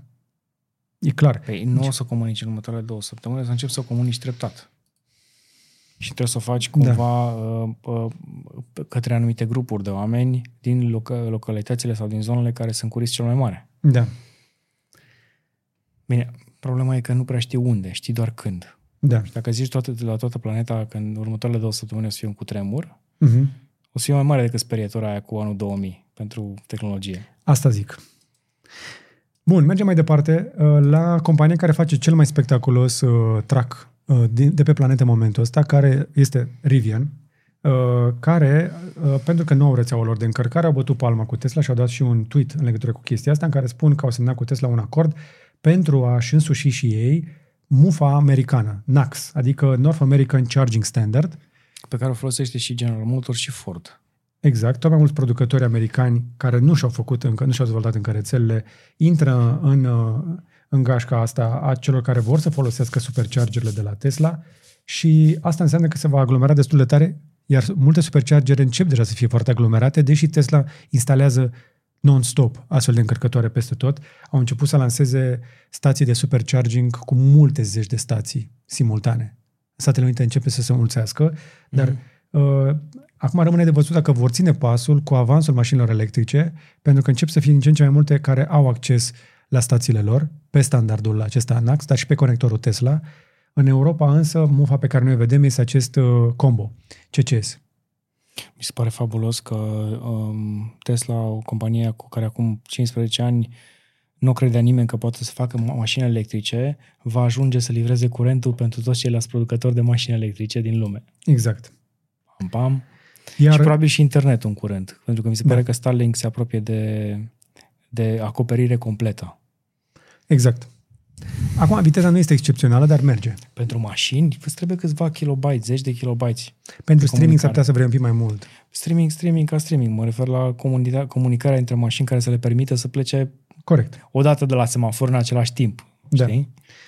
Uh, și grupul Stellantis, pe, după ce Ford și General Motors, exact cum ai zis tu, au zis că trec la NAX, uh, ei auzim și pe cei de la Stellantis, care sunt un grup foarte mare, care deține multe branduri, inclusiv prin Europa.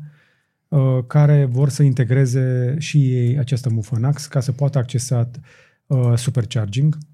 Uh, și asta de, face lucrurile destul de interesante pentru că, spre exemplu, General Motors are sprijinul guvernului american, în timp ce Tesla pare total ignorată de autorități.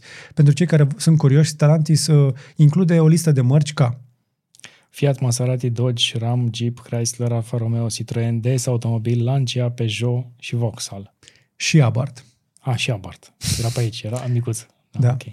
Adică m- foarte multe branduri strânse într-un, într-un singur pachet care toate modelele lor electrice vor avea aceeași mufă, dar încă o dată, dacă era nevoie, americanii vor avea o mufă și ăștia din Europa vor avea altă mufă. Asta este, stai, că mai au și Mopar. Ah, super. Și Fiat Professional. Dube. Uh, Texid, cine este? Nu știu. Că miroase a companie de asta indiană. Ah, World Leader of Production of Iron, Magnesium and Aluminium Casting. Ah, ok. Mi se pare Casting? logic. Aluminium casting. Finally! Yes. Deci încă o companie care se uită la casting după Tesla. Da, Stellantis. Stellantis, după ce ne-a povestit uh, uh, Maro uh, în... Uh, Bine, ei, ei fac, scuze, ei, fac, ei făceau și fac în continuare mo- motoare foarte ușoare. Uh, blocuri motor. Blocul motor. A, Casting, ok. Așa cum ne spunea Sandy Maro, viitorul construcției automobilului este castingul, este turnarea. Uh, și ce, ce fac deja la motoare vor trebui, nu o să mai facă motoare termice, să mute cumva, să facă, le facă mai mari presele alea și să toarne chestii mai mari. Toată mașina, adică, te referi, nu? Măcar, Sau fața măcar, și spatele. Măcar trei bucăți. Exact. Fața, spatele și uh, bateriile. Adevărul e că dacă le faci din aluminiu, le faci mai ușoare, bate autonomie mai mare. E aceeași problemă ca la telefoane, vezi? Da. Oh, boy. Vă ajută la ceva informația asta că Electronic Arts se sparge în două bucăți. Vom avea EA Entertainment, am trecut la jocuri dacă nu v-ați prins, și EA Sports. Este o restructurare masivă după ce Electronic Arts, știu că și, au pus și ei pe liber câțiva oameni, deși au avut niște uh, lansări de titluri în ultima perioadă. Uriașul acesta așadar se împarte în două organizații care vor fi conduse independent. Uh, spre exemplu, partea de entertainment uh, va fi condusă de o doamnă care se numește Laura Mile, uh, același nume ca electrocasnicele, care se va ocupa de studiourile de, de la Electronic Arts și Vince Zampella se va ocupa de studiourile responsabile de Apex Legends, Star Wars Games și Battlefield. Samantha Ryan se va ocupa de lifestyle și uh, blockbuster franchises. Deci, mai, avem și o, și, mai există și o divizie de mobile care va fi uh, condusă de un domn Jeff Carp. Nu-i cunosc pe toți, dar dacă este important pentru voi, uh, uriașul acesta se restructurează ca să se adapteze la o piață foarte competitivă. Sunt tare curios însă când vom vedea următorul nivel de disrupere din categoria Ready Player One, dacă vedem AI pe Probabil creație, când- când vedem în jocuri. Probabil când o să folosească mai mulți producători, nu știu dacă a implementat cineva, uh, sistemul ăla de la Nvidia pentru NPC-uri, pentru non-playable cha- characters, în care caracterele Exact. respective să vină cu dialogul propriu, generat pe loc. Pe atunci- baza unui script. Partea de imersiune o să fie mult mai bună, că nu se mai bazează pe scriptul pe care îl ai deja, să fie re- redat motamo și o să-l genereze pe loc. Și o să fie diferit pentru mai mulți utiliza- pentru fiecare utilizator. Asta o să fie ceva mișto. Ce mi-ar plăcea foarte tare e ca toți producătorii aceștia de jocuri, spre exemplu, să pună în acești NPCs inclusiv easter eggs. Uh, S-ar putea să pună, dar știi cum o să pună? Pentru că la începutul jocului s-ar putea să-ți ceară mai multe informații despre tine. Sau să facă cumva să le obțină din uh, PC-ul tău. Un istoric, ceva. Exact. O săptămână de istoric cred că e suficientă pentru jocul ăla ca să Exact. fie atât de personal încât să nu vrei să-i dai dru- jos drumul din mână. Și mai mult decât atât, dacă vor fi infuzați acești NPC cu uh, suficient de multă inteligență artificială să poată să recunoască semne de probleme de sănătate mentală, de probleme de sănătate mentală la utilizatori și să le facă terapie direct acolo în joc. Fără să-și dea Dar seama. cum ar, cum ar fi, de exemplu, să stai de 3 ore la joc sau de 4 ore acolo, să vadă gameplay-ul și să treci pe lângă un NPC, adică un caracter din ăla din joc cu care nu prea interacționezi, să se oprească lângă tine să să te întrebe, ai mâncat ceva azi? Ai f- Sau să, să, să, să simtă, uh, asta este, să duce la extrem, dar nu este imposibilă. Să simtă nerăbdarea din mâna ta, știi, când ții mâna pe mouse, să te întrebe, ai băut apă? Ai fost la baie? Vrei să vorbești cu cineva? Uite, uite Sau dacă... să, să creezi un nivel nou în joc în care să te ducă la psihiatru, în joc. Da. Sau pur și simplu să fii un barman virtual care stai de vorbă orice și să-ți facă terapie fără să dai seama. Sau da. să vină la tine un NPC de genul ăsta și să spună, fii atent, am activat special pentru tine mașina timpului, jocul intră în hibernare, ia-ți un pic de timp pentru tine, când te întorci vei găsi totul exact așa cum e aici. Nu să strige după tine ca în uh, jocul ăla creat de uh, băieții de la Rick and Morty, să înceapă pistolul să vorbească. Nu mai știi? Nu, nu l-am văzut pe ăla. A, pe am arătat de mai multe ori. Ok. E genial. Și pistolul, după când, când uh, pleci de lângă tastatură, de când ești uh, OF key- keyboard, începe să strige după tine. Hei, te la baie? M-ai lăsat singur aici? Dacă ești pe boxe, este criminal pentru vecini. Ok. Uh, din categoria ponturilor de care nu știu dacă veți avea vreodată nevoie, dar Radu insistă Ți-a că s-ar plăcut. putea să fie Ți-a folositor. plăcut. Am mai văzut-o pe doamna asta care încearcă să ne învețe pe internet cum să scapi din nisipurile mișcătoare. Iată o metodă rapidă cum să scapi din nisipurile mișcătoare. Trebuie doar să aduci aminte că nisipul e mai dens decât tine și să wiggle, wiggle, wiggle, wiggle, wiggle picioarele pe rând și le ridici deasupra. Asta, asta e tot. Asta e Wiggle, tot wiggle, wiggle. Deci trebuie să te gândești că o- ori ești MC Hammer și dansezi în Can't Touch This, Mhm. pe, cu, pe rând cu fiecare picior, Mhm. sau faci wiggle, wiggle, wiggle, wiggle și îți umpli pă- plămânii cu aer ca să stai deasupra. Uh, Din categoria ponturilor de AI pe care vrem să vi le arătăm, am putea să începem să le facem mai multe demo-uri, pentru că sunt multe care se întâmplă. Astăzi vrem să vă arătăm, sunt foarte multe pe care le vedem în fiecare zi, dar merită atenția voastră, credem noi, leonardo.ai. Radu l-a găsit, așa că îl las pe el să vă spună mai multe. Este practic un uh, Midjourney puțin pe steroizi și un pic mai ușor de folosit. Pentru că, spre osebire de Midjourney, unde trebuie să știi exact ce fel de prompt îi dai și să ajungi într-un anume uh, stil artistic, ca să-i spun așa, uh, aici poți să folosești deja uh, setup-ul de mai sus, unde ai diffusion, drip shaper, deliberate, în care uite, vezi, vintage style fotografii și să generezi fotografiile respective cu modelul ăla. Este uh, momentan pe bază de, um, asta de, de subscripție, trebuie să te înscrii pe lista lor, o să-ți trimită mail destul de recent, sper că nu s-au mai înscris foarte mulți, cel puțin de când l-am arătat ultima dată, mie mi-au dat uh, acces. Uh, e gratuit și asta pentru câteva zeci de imagini pe zi și poți genera cu el niște chestii foarte fotorealistice.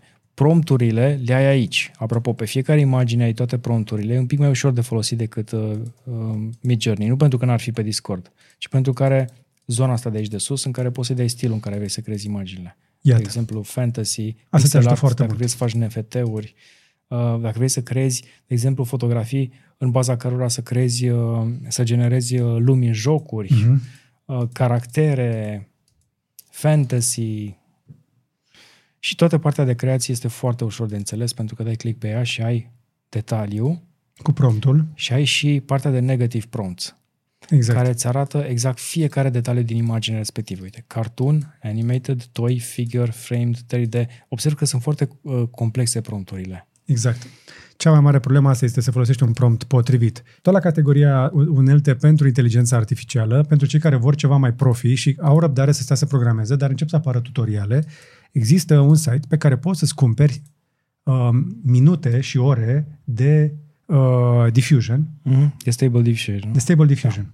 Efectiv îți faci un cont, te înregistrezi, eu mi-am, am vrut să fac cont și am și cumpărat câteva credite, poți să-ți faci primele șapte minute le obții gratis, Uh, site-ul este rundiffusion.com și poți să obții niște chestii spectaculoase. Așa am generat eu, spre exemplu, QR codurile de la mine de pe Twitter. Mm. Efectiv, am luat tutorialul 1 la 1, habar n-am să programez interfața, m-am jucat pe ea și am creat, tot așa cu uh, pozitiv și cu negativ, am creat uh, niște QR coduri în care am folosit un transformer. Dar mai, mai bine uh, poți să deschizi Twitter-ul meu ca să le arătăm oamenilor.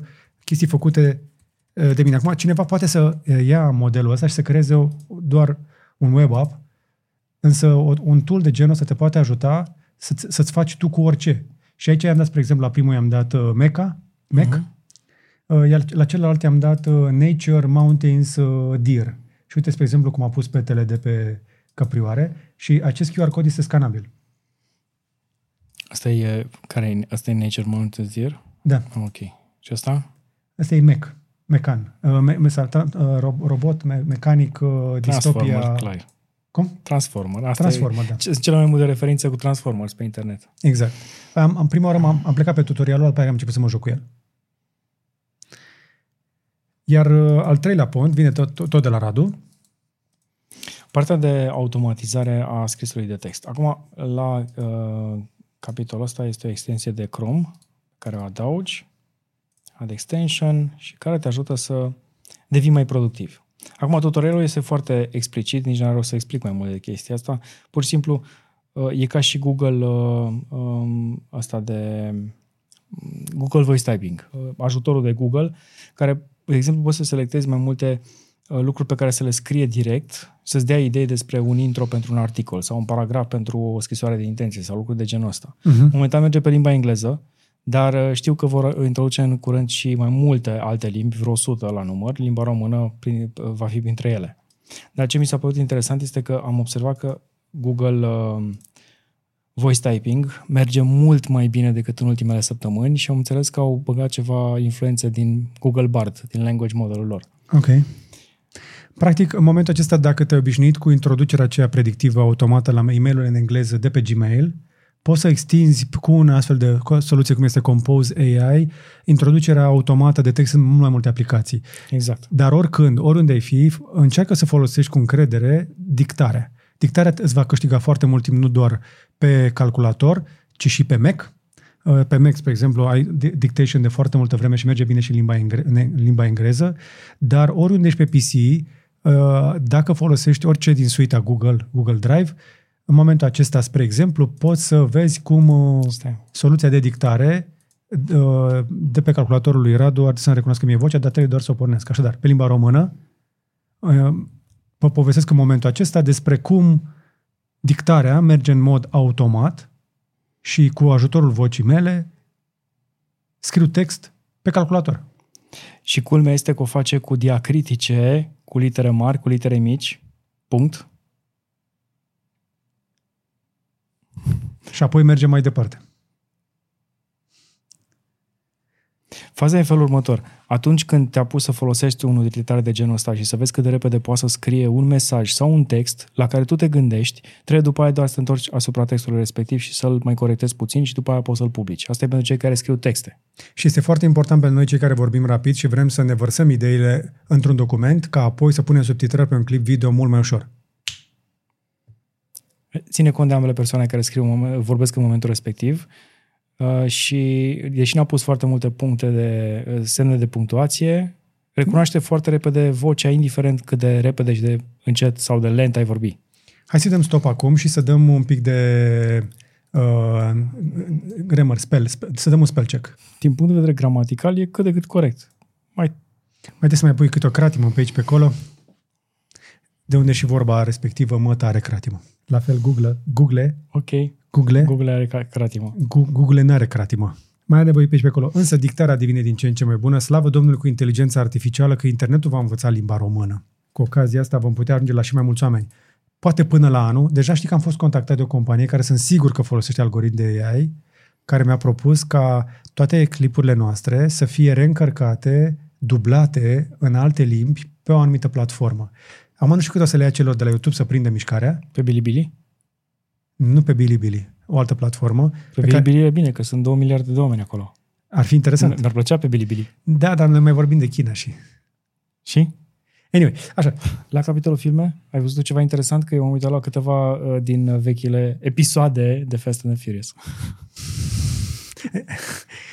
Tu încă aștepți episodul următor, nu episodul final. Da, am dat un pic de dopamină în ideea că în 2025 apare și următorul episod.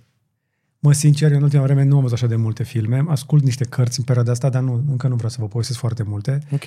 Um, nu știu dacă ale mele sunt cele mai interesante zile tu oamenilor despre documentarul ăsta și uite, îți zic și eu o carte pe care am descărcat-o recent.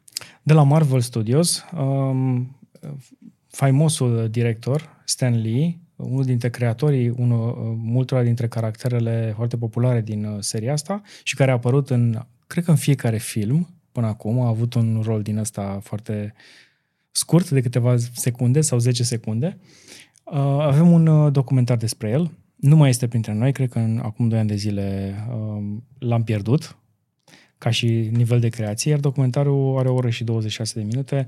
Îți recomand să îl vezi, este interesant. Explică câteva chestii interesante. E, și e diferit față de tipurile de documentare pe care le vezi, le vezi apropo pe Netflix sau pe Sky Show, Showtime, unde am văzut că sunt multe emisiuni din astea destul de, cum le spune, emisiuni de uh, uh, filme cu uh, drame și cu crime în Ah, stil da. de televiziune. Știi da, ce zic? Da, da, da, da, modelul american. A, și mai este un serial foarte mișto care apare acum, cred că tot pe Disney Plus. Este cu uh, Nick Fury. Da, se numește Secret Invasion și cred că a apărut ieri. 21. Oh, Și că este bun. E tot pe Disney Plus, tot din seria de Marvel. ok. Sunt uh, șase episoade. Tu știi că eu încă n-am văzut uh, ultimul sezon din Mandalorian. Mi-am luat așa, vreau să-mi iau o, o, un, o seară liniștită, două Da, cu Ariana ia-ți. și să le văd. Să Iați. Iați. Merită. A, stai că avem doar un episod. Ăsta e de la care apare pe săptămână. Bine, ne auzim peste șase săptămâni. Mai bine, vreau să fac binge. Exact. Am două cărți pentru voi, în format audio. Am o carte în audio în limba română, apropo. Uh, pe, pe Uh. Audible. Pe Audible, da? Cercul Mincinoșilor de uh, Jean-Claude Carrier. Cred că v-am mai spus despre ea, dar trebuie să insist, merită să o ascultați. Din păcate nu sunt, sunt doar o parte din, uh, din povești și sunt uh, narate uh, foarte fain de Valentin Uritescu. Uh-huh. Uh, cartea o mai puteți găsi prin Humanitas, am găsit-o fizic, mi-am luat-o ac- am acasă în colecție. Oricând ești în pană de idei, când uh, ți se pare că lumea e prea grea, când uh, n-ai mai văzut un banc bun de mult, deschide cartea asta la orice pagină Uh-huh. și vei citi povești ale umanității vechi de mii de ani, unele dintre ele, pentru că eu cred că mare parte din înțelepciunea noastră nu stă doar în Biblie, stă și în bancuri, în glume și în tot felul de fabule. Și Cercul Mincinoșilor este o colecție foarte fain lucrată de Jean-Claude Carrier, disponibilă așadar și în limba română, iar a doua, o carte pe care o vreau să încep acum, vreau să-mi curios dacă voi ați, ați, ați ascultat-o deja sau ați citit-o, este de la doctorul Peter Atia, care are o carte care se numește Outlive. Mamă, 17 ore. Oda. Pentru că doctorul Peter Atia l-am auzit într-un podcast recent în care vorbește despre felul în care dietele, pe- chestiile pe care le băgăm Da. da. în noi, evident, ne afectează și vorbește care sunt adevăratele probleme ale longevității și cum putem face să ne lungim viețile, sănă, partea sănătoasă a vieții. Pleacă de aici, nu? Nu neapărat. Nu neapărat? Nu, nu, nu, pentru că o bună parte din neuronii noștri sunt și pe aici. Da, e din stomac, știu discuția. Exact. Și nu doar în stomac, și pe intestin și avem uh, miliarde de bacterii. Deci în noi, ca să, ca, dacă, n- dacă ar dispărea cele multe miliarde de bacterii din mațele noastre, aproape un kilogram de microbiom, noi n-am putea trăi. Noi nu putem digera mâncarea fără microbiomul ăla. Imposibil. Dacă bagi doar bilă, insulină, Acum stomacul meu sunt câteva miliarde de bacterii care zic, haide, haide. a, nu, în realitate trebuie să le mai și înfometezi un pic. Exact. Da. exact. Este, deci, uh, explică des, destul de mult și uh, asta, partea de microbiom, partea de fasting, de, pa- de post. Spre exemplu, uh, unul dintre cei mai, uh, cei mai, nu știu cum să zic, cei mai mari campioni la post din România e Damian Drăghici. Când mă întâlnesc cu Damian, da. ce faci, Damian? A, cât zi ești? A patra, bag șapte. Deci este, este fantastic ce reușesc să facă. A, bine, a slăbit destul de mult. Ultima oară i-am zis, mă, mamă, mai pune și tu pe tine ceva. mai mănâncă ceva. Îl salut pe Damian, care îmi este foarte drag pentru că este, uh, are o perioadă foarte înțeleaptă. Uh-huh. Are, are, are, așa, are așa o aură foarte Ei pozitivă. vine după o anumită vârstă chestia asta cu înțelepciune. Am văzut la mai multe lume, știi? Mai ales la aia care au ajuns la o vârstă mult mai înaintată. Exact. Exact. Și cu asta ne oprim aici. Pentru că uh, la partea de cripto n-aș vrea să vorbesc foarte multe. La momentul la care înregistrăm noi, uh, Bitcoin a sărit de vreo 30 de mii și uh, le-a încins neuronii celor care vor să pună un short. Uh, Gândește-te că aceeași idee o au și alții. Multe alte milioane, câte au mai rămas.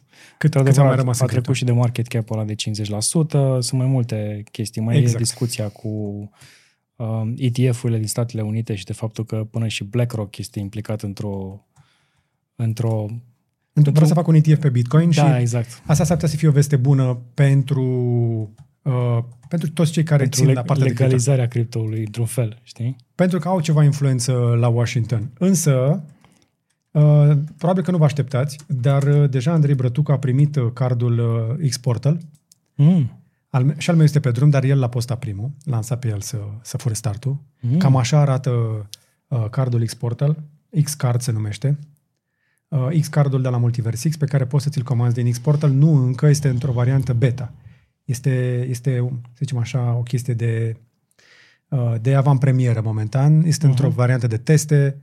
Va fi disponibil pentru publicul larg în curând. Evident, și cei de la Multiverse X vor- vor să le arate oamenilor și să le creeze curiozitatea, așa că e de apreciat lucrul ăsta.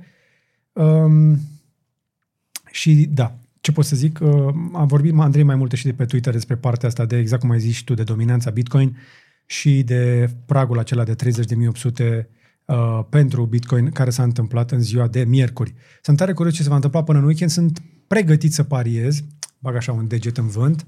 Că o să bubuie tot și o să implodeze și o să explodeze de două ori până luni. Nu. Când o să fie alte rezultate față de... Cred că uh, cei care au dat short vor fi lichidați, că sunt destui care vor fi dat short pe la Cel mai 30.500 probabil, cel mai probabil. și o să mai vedem un, un bounce acolo și după aceea vedem iarăși o bucată bună de liniște pentru că tot anul acesta o să fie trist. Dar uh, mai povestim mai multe și în criptovineri, ca de obicei într-o zi de luni. Uh, Lucrăm la niște chestii faine și pe partea de cripto peste vară. Uh, Suntem uh, aici la treabă. O să avem o mică pauză la un moment dat, însă suntem suficient de mulți încât să facem rocade, așa că nu ne veți simți lipsa. Le- Vă mulțumim că v-ați uitat, vă mulțumim dacă ne-ați ascultat, încercăm să îmbunătățim și calitatea sunetului și le cerem scuze celor care ne ascultă în Duster, cum ne-a zis cineva, zice, știu, eu am Duster, sunetul nu este extraordinar, ultimul interviu, spre exemplu, din serie GDLCC nu s-a auzit prea bine, se întâmplă din cauza compresiei, că folosim astfel de microfoane și nu toți invitații noștri sunt antrenați să păstreze distanța față de microfon. Vă mulțumim pentru atenționări. Am mai introdus niște compresii, niște noise cancelling, niște nivelatoare, compresoare. Facem ce depinde astfel încât sunetul să fie cât mai bun, pentru că mulți oameni ne ascultă. Din păcate, sunetul este un grafic foarte complicat de genul ăsta și noi trebuie să-l aducem cumva într-o linie în care să poată fi auzit bine și pe boxele astea de difuzor amărâte și pe alea de mașină și pe, alea, și pe căștile bune ale tale. Și cu ocazia asta trebuie să vă mai vând un pont. Încercați să limitați timpul în care folosiți căști în urechi. Asta de vorbă cu niște medici oreliști în ultima perioadă și care mi-au spus că sunt mari probleme la acest capitol cu mulți oameni care, din cauza căștilor în urechi, m- încep să aibă nu doar probleme de infecții nu, în astea de fungi, ci și probleme de auz. Da. E, sunt ca firele de, uite, ca niște fire de uh, fire, care sunt drepte. Uh-huh. Tu când asculti Niște cili. sunet, niște cil, da, când asculti sunet la uh, un volum tare sau direct uh, cu căștile în ear, care îți provoacă o presiune destul de mare, chestiile astea se ciufulesc și rămân ciufulite. Și rămân așa pentru toată viața. Și de acolo încep să apară problemele. Cam a- asta e explicația vizuală. Vezi? Ne trebuie niște roboți să intre să ne repare chestiile astea. Nu mai e cum să le repari. Aia e problema, pentru că uh, nu, nu sunt un țesut care se repară. Ele sunt acolo... nu sunt elastice. Sunt, da, nu sunt elastice, sunt foarte sensibile. Eu am renunțat, de exemplu, nu mai uh, băgat căștile în urechi in de când uh, am zburat ultima dată cu avionul. Pentru că și atunci am, am avut neplăceri. O să fac efortul de a le lua pe cele mari cu mine, pentru că la un zbor mai lung, mai ales la de- decolare și la aterizare, presiunea pe care o exercită căștile este supărătoare. Și nu doar presiunea este o problemă, ci faptul că excitarea auditivă se întâmplă foarte aproape de nerv. Da. Și și nervul este afectat neurologic. Poate că ar fi cazul de un IGDLCC medical pe partea asta. Dacă din nou vă doriți lucrul ăsta, spuneți-mi la comentarii. Nu vă spun de pomană chestiile astea. Când ne vine câte o idee de felul ăsta și vă cerem părerea, chiar apreciem de fiecare dată când ne dați părerea voastră, adică feedback. Asta înseamnă că pasiunea ta pentru căști o să aibă puțin de suferit. Nu, că cele mai multe căști ale mele sunt over dar am și boxe. Și prefer să ascult la boxe. Mai puțin cu in da. Da. Cam atât pentru astăzi. Uh, Vă suntem recunoscători ca de obicei că ați fost alături de noi. Vă mulțumim și mai mult dacă dați like și share. Și subscribe dacă nu sunteți abonat deja. Deși Lăsați am un ajuns comentariu. La limitarea de 50% și lăsați neapărat un comentariu. Să ne spuneți dacă v-a plăcut sau nu v-a plăcut. Ce, ce nu v-a plăcut și dați-ne uh, un, un răspunsul vostru la una dintre întrebările pe care le-ați auzit pe parcursul acestui clip. Dacă sunteți încă aici, uh, aruncați o privire și pe site-urile noastre, pe Gadget Boutique, pe gb.ro, dar și pe winwin.fit, pentru că uh, sunt suplimente alimentare acolo, care, exact cum am zis, deci e- zici că am cobit. Uh, Deja Lorena vinde mai bine suplimente decât vindem noi gadgeturi Dar era normal. și sunt foarte, uh, cum să zic, sunt foarte bucuros de chestia asta. Îi admir uh, um, a- atenției Opa. la detalii. Opa, au apărut alte chestii. Au apărut chestiile alea noi. Sirop, sirop, sirop. Deci dacă vrei zero ceva care- Sugar, sirop. Mai sănătos decât Nutella, dacă vrei caramel, dar vrei să fie și sănătos, Cum mă zero zahăr? zero zahăr. Sunt pe pas de proteină toate. Deci se poate trăi sănătos. Ai cu Zero ce? grame. Zero grame zahăr.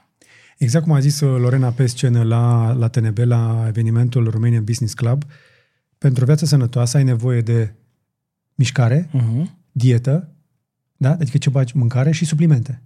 Dieta e mai degrabă ce mănânci, cât mănânci, cum mănânci. Da. și suplimente. Și suplimente. Nu ignorați partea de suplimente. Pe partea de suplimente uh, încă nu avem tot ce ne dorim, lucrăm la chestia asta. Sunt niște lucruri pe care mi le-ar plăcea să vi le pot arăta, cele mai multe pe care, care îmi plac mie și pe care eu le folosesc, nu le găsesc în țară, încercăm să le aducem, uh, dar aruncați o privire pe site-ul ăla pentru că este tot ce vedeți acolo este testat. Totul este testat și uh, noi consumăm constant chestiile astea și, și sunt foarte bune. Și sănătoase. Cam atât. Vă lăsăm. Să aveți un weekend minunat. Sau să aveți un rest de săptămână foarte bun dacă sunteți membri și ați văzut în avans, ca de obicei, acest clip. Dar ne revedem și săptămâna viitoare. Însă, până atunci, ține pe aproape, urmează chestii interesante. Și să-ți fie numai bine. Și bea multă apă.